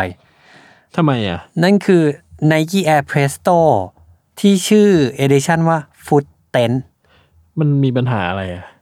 เอ่อ ปัญหาของมันคืออะไร คำอธิบายก่อนว่า ลองนึกภาพ Nike Air Presto อ่ะรองรองเท้าทั่วไปธรรมดา เออ อยู่ดีๆก็เหมือนมีคนมากางเต็นท์ เออบ นรองเท้าอ่ะ มันก็ไม่ขนาดนั้นหรือเปล่านะจ๊ะ มันมันคือมันหลักการมันคือเต็นท์เลยอ่ะ เออ คือมีมีโครง อ๋อเห็นโครงแล้วเขียวๆใช่ไหม เขียวๆใช่ แล้วก็มีมี ผ้าที่ถูกดึงออกมาจากโครงอ่ะ ให้ลอยออกมาจากท่าหน้าเท้านิดนึงอ่ะ เออ คือหลักการของคนคนคนที่ดีไซน์เนี่ยนะครับ ก็คือทิงเกอร์แฮตฟิลในตำนาน เออแต่ผมว่ามันก็โอเคนะ มันก็ไม่ได้แย่นะ คือมันดูหลุดโลกไง เออ คือผมมันก็มีความแบบไซเบอร์พังนิดนึง เออ เออ คือเขาเล่าว่าแบบหลักการมันคือเหมือนแบบ เขาคิดว่า เฮ้ย ถ้าวันหนึ่งรองเท้าอ่ะ มันไม่ต้องสัมผัสหน้าเท้าเราอ่ะ อืม มันทำได้ไหมวะ อืม นี่ไง ก็คอนเซปต์ก็น่าสนใจเปล่า ใช่ แต่ว่าตัวเขาเองก็รู้สึกว่าเขาไม่ได้เรียนรู้อะไรจากสิ่ง นี้เลย เออ แต่มันก็เป็นเหมือน ผมว่ามันเป็นเขาอะไรบางอย่างประมาณหนึ่งอะที่ อืม เหมือนแบบพอเห็นรองเท้ารุ่นนี้แล้วมันทำให้เกิดความรู้สึก แปลกๆดีอะ เออ เออกอมเดอกระซองก็เลยเอารองเท้าคู่เนี้ยกลับมา ในปีหนึ่งจำไม่ได้ปีไหนสองสามปีนั่นแหละ เออ อืมอืม นั่นแหละครับ นั่นก็เป็นอีกอันหนึ่งที่แปลกดีขนาดคนทำแม่งยังรับไม่ได้เลย เออ โอ้โหไม่แย่ขนาดนั้นนะคือเขาในฐานะดีไซเนอร์เขาอาจจะรู้สึกว่าเฮี้ยมากแม่งกูทำอะไรวะ แต่ผมรู้สึกว่ามันไม่ได้แย่ขนาดนั้น มัน เออ มันพอไหว มันพอไหว เผมไม่อยากมีนะอันนี้ผมอยากมี อ่ะ อยากมีเก็บไว้ดู จริงๆมันอยู่ในหมวดจะดีหรือแย่ก็ได้นะ อ่า โอเค อ่ะแต่ก็สร้างมันเถอะ อ่ะถัดเทคโนโลยีถัดไปครับ โหนี่แม่งสุดมัน ผม ครับ ไม่งหยิบมา แล้วผมไม่ได้ปรึกษาคุณใช่ป่ะ แล้วผมคิดว่าคุณต้องด่าผมแน่เลย กลายเป็นว่าคุณอ่ะ เลือกอันเนี้ยให้มาอยู่ตรงนี้แหละ เพราะเพราะผมคิดว่าคุณแม่งรักอันนี้นี่หว่า ผมผมรักเพราะมันมันแค่ดีฟายุคสมัยเฉย อ่า นั่นคือ Nike Shox ครับ เออ คือวันไนกี้ช็อกมันดีฟายุคสองพันนิดนิดๆอะ อ่าใช่ตรงนั้น คือแม่งเป็นโมเดลที่แบบว่าอยู่ในหลาย ๆ อย่างอะรองเท้าวิ่งรองเท้าบาสอะไรเงี้ยเนาะแล้วหน้าตาคือผมว่ามันเห็นเยอะประมาณนึง มันเห็นเรื่อย ๆ ประมาณนึงอะไรเงี้ย แล้วก็ หน้าตามันมีความแบบน่าตื่นเต้นอะ อืม คือ Nike Shox เนี่ยครับ ตรงพื้นมันเนี่ย เขาจะ ข้างหลัง ทำ อะตรงส้นข้างหลัง ตรงโซนเขาจะทำให้เหมือนเป็นสปริง เป็นท่อขึ้นมา เป็นท่อเหมือนไอพ่นเหมือนสปริงเหมือนอะไรบางอย่างอะซึ่งมันทำให้เรารู้สึกว่า มันจะเด้งขึ้นไป เออมันจะพุ่งไปอะ ใช่ แต่ไนกี้ไม่เคยพูดเลยนะครับ ใช่ ว่ามันจะเด้งอะ เออ แต่เขาในในขณะเดียวกัน เขาไปจับนักบาสสองคนน่ะ ที่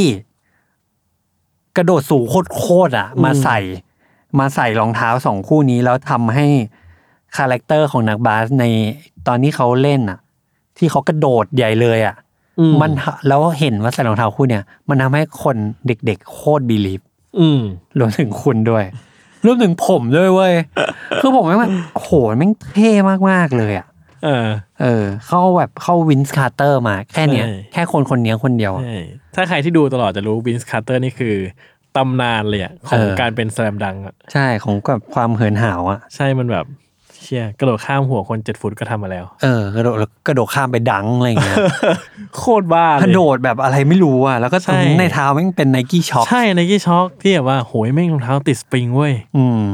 แล้วตอนนั้นมันแบบโหมันคูลที่สุดเลยอ่ะ ใช่ เออ ผมไม่มีเลยจนกระทั่งไม่กี่ปีมานี้ ที่เขาเอากลับมาทำใหม่ใช่ไหม เออ แล้วผมไปเจอในเอาเล t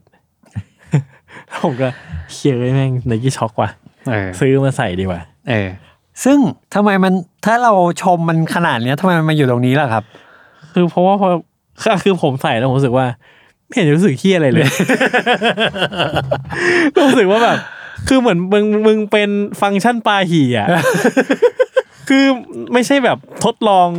แล้วเวิร์กไม่เวิร์กนะคือมึงมึงปลาหี่อ่ะ ถูกถูกใช่รู้สึกแบบนะไม่ได้รู้สึกถึงการทดลองอะไรทั้งสิ้นเลย รู้สึกแบบเออมึงปลาหี่ ไม่เห็นจะท่อที่นี่ไม่เห็นจะทำให้มึงกระโดดได้ดีขึ้น เลย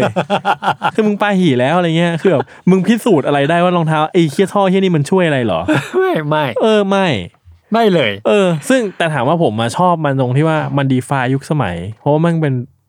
วินส์คาร์เตอร์ใช่ไหม เออ เอาเล ฮิ ย ปฮอป เออแล้วรองเท้าแบบที่มันเป็นทรงท่อๆมันแบบโหแม่งโคตรยุคสองพันเลยอะ อืมอืม รู้สึกเออแม่งก็เท่ดีว่ะอะไรเงี้ยถามว่าในความเท่อะไรเงี้ยจังชอบนะ อืม แต่มันแบบมันปาหี่อ่ะมึงปาหี่อ่ะ คือไอ้รุ่นหลังๆ อะ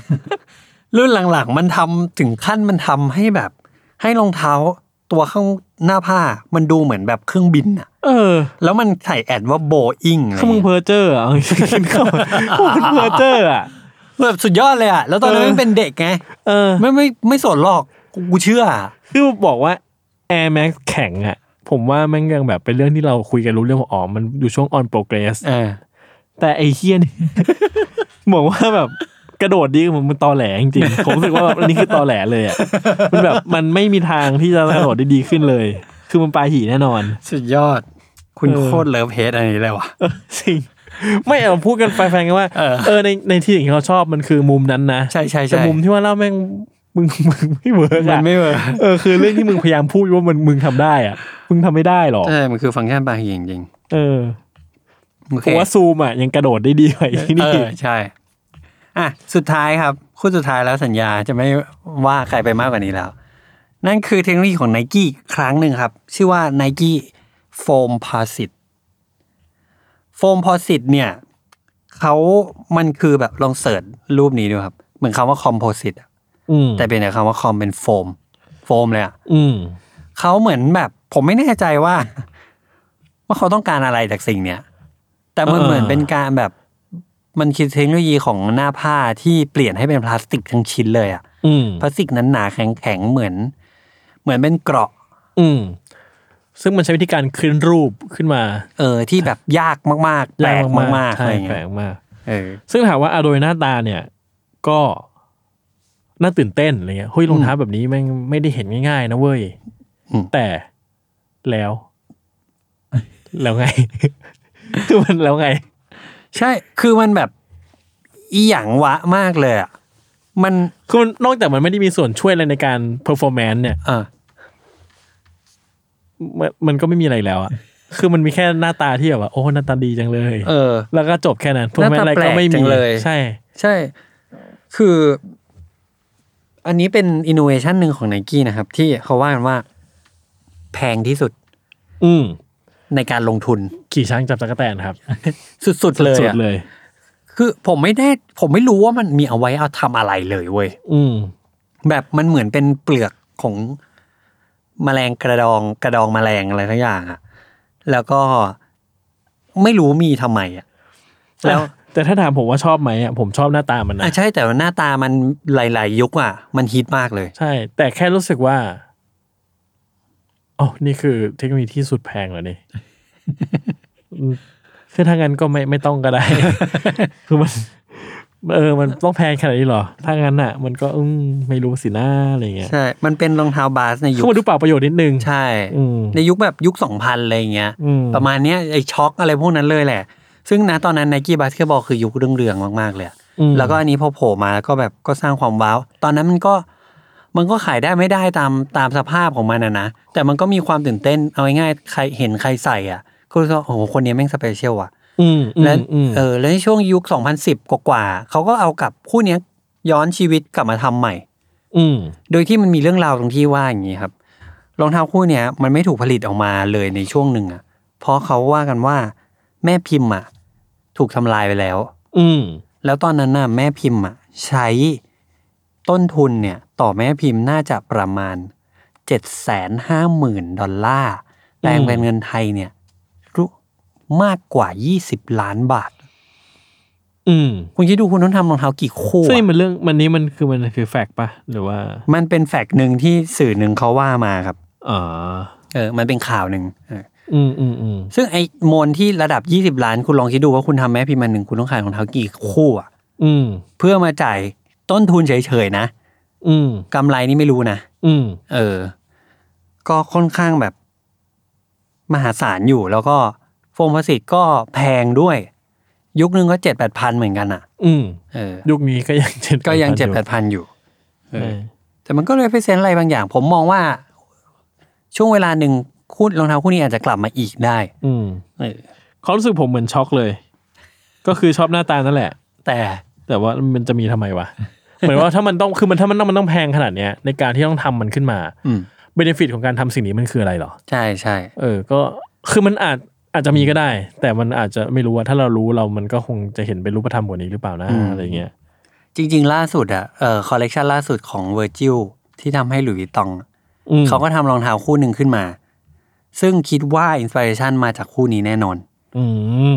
เพราะว่ามันมีชิ้นส่วนพลาสติกที่เป็นโฟมพลาสติกเหมือนกัน เพราะฉะนั้นถ้าคู่นั้นดังอ่ะ คู่นี้ก็อาจจะกลับมาครับ อืม เป็นการคาดคะเนเล็กน้อย ก็ดีคือผมว่า คือผมว่ามันน่าสนใจแหละ อืม ทรงนั้นมันตัวมันน่าสนใจอะไรเงี้ยนะครับ ไม่ได้ไม่ได้มีความน่าเกลียดหรือว่าอะไร คือผมรู้สึกว่ามันเวิร์กคือแต่ว่าแม่งต้องเวิร์กกว่าคนยุคเราปะวะ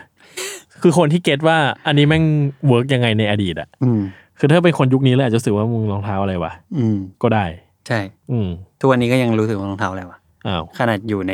ยุคนั้น ยุคนั้น อ้าว แต่ว่าผมคนเดียวที่โอเคกับมันได้ โอเค ตอนนี้ก็หมดเทคโนโลยีแล้วครับ ตอนนี้โคตรยาวคุณรู้ปะ เออ เท่าไหร่ จะชั่วโมงครึ่งอ่ะ โอ้โห แต่เราก็หลังๆเราก็เริ่มอย่างนี้ตลอดแล้ว นะ อืมซึ่งมันมีเทคโนโลยีอีกมากมายเนาะที่เราไม่ได้หยิบมาพูดอะ เออ ซึ่งมันก็อาจจะแบบบางครั้งอาจจะทันไม่ทันนึกถึงอะไรอย่าง เออเงี้ย ใคร มีบ้าง ครับ ใครนึกถึงอะไรลองคอมเมนต์มาใต้ YouTube ก็ได้ เออ ว่ามีอันไหนที่ทำให้รู้สึกอีหยังวะ เออ หรือรู้สึกว่า โอ้โหแม่งโคตรเยี่ยมอะไรเงี้ย อืมอืม อ่ะลองแชร์กันได้ครับ ใช่ซึ่งผมว่ามันมีอีกเยอะแหละ ที่แบบว่ามันนึกถึงนะแต่ว่าก็ละไว้ ลาไว้แล้ว เพื่อมี EP แบบเวอร์ชันสอง เออตอนภาค ต่อ เออพาร์ททูอะไรเงี้ย นะถูก นะครับ โอเค วันนี้ก็ประมาณนี้ครับ เดี๋ยวรอติดตามว่า EP หน้าเราจะพูดถึงเรื่องอะไรกัน ครับ วนวันนี้ผมกับจัดขอลาไปก่อน ติดตาม Sneak On Side Podcast ได้ทุกวันจันทร์ทุกช่องทางของ Salmon Podcast วันนี้เราลาไปก่อน สวัสดีครับ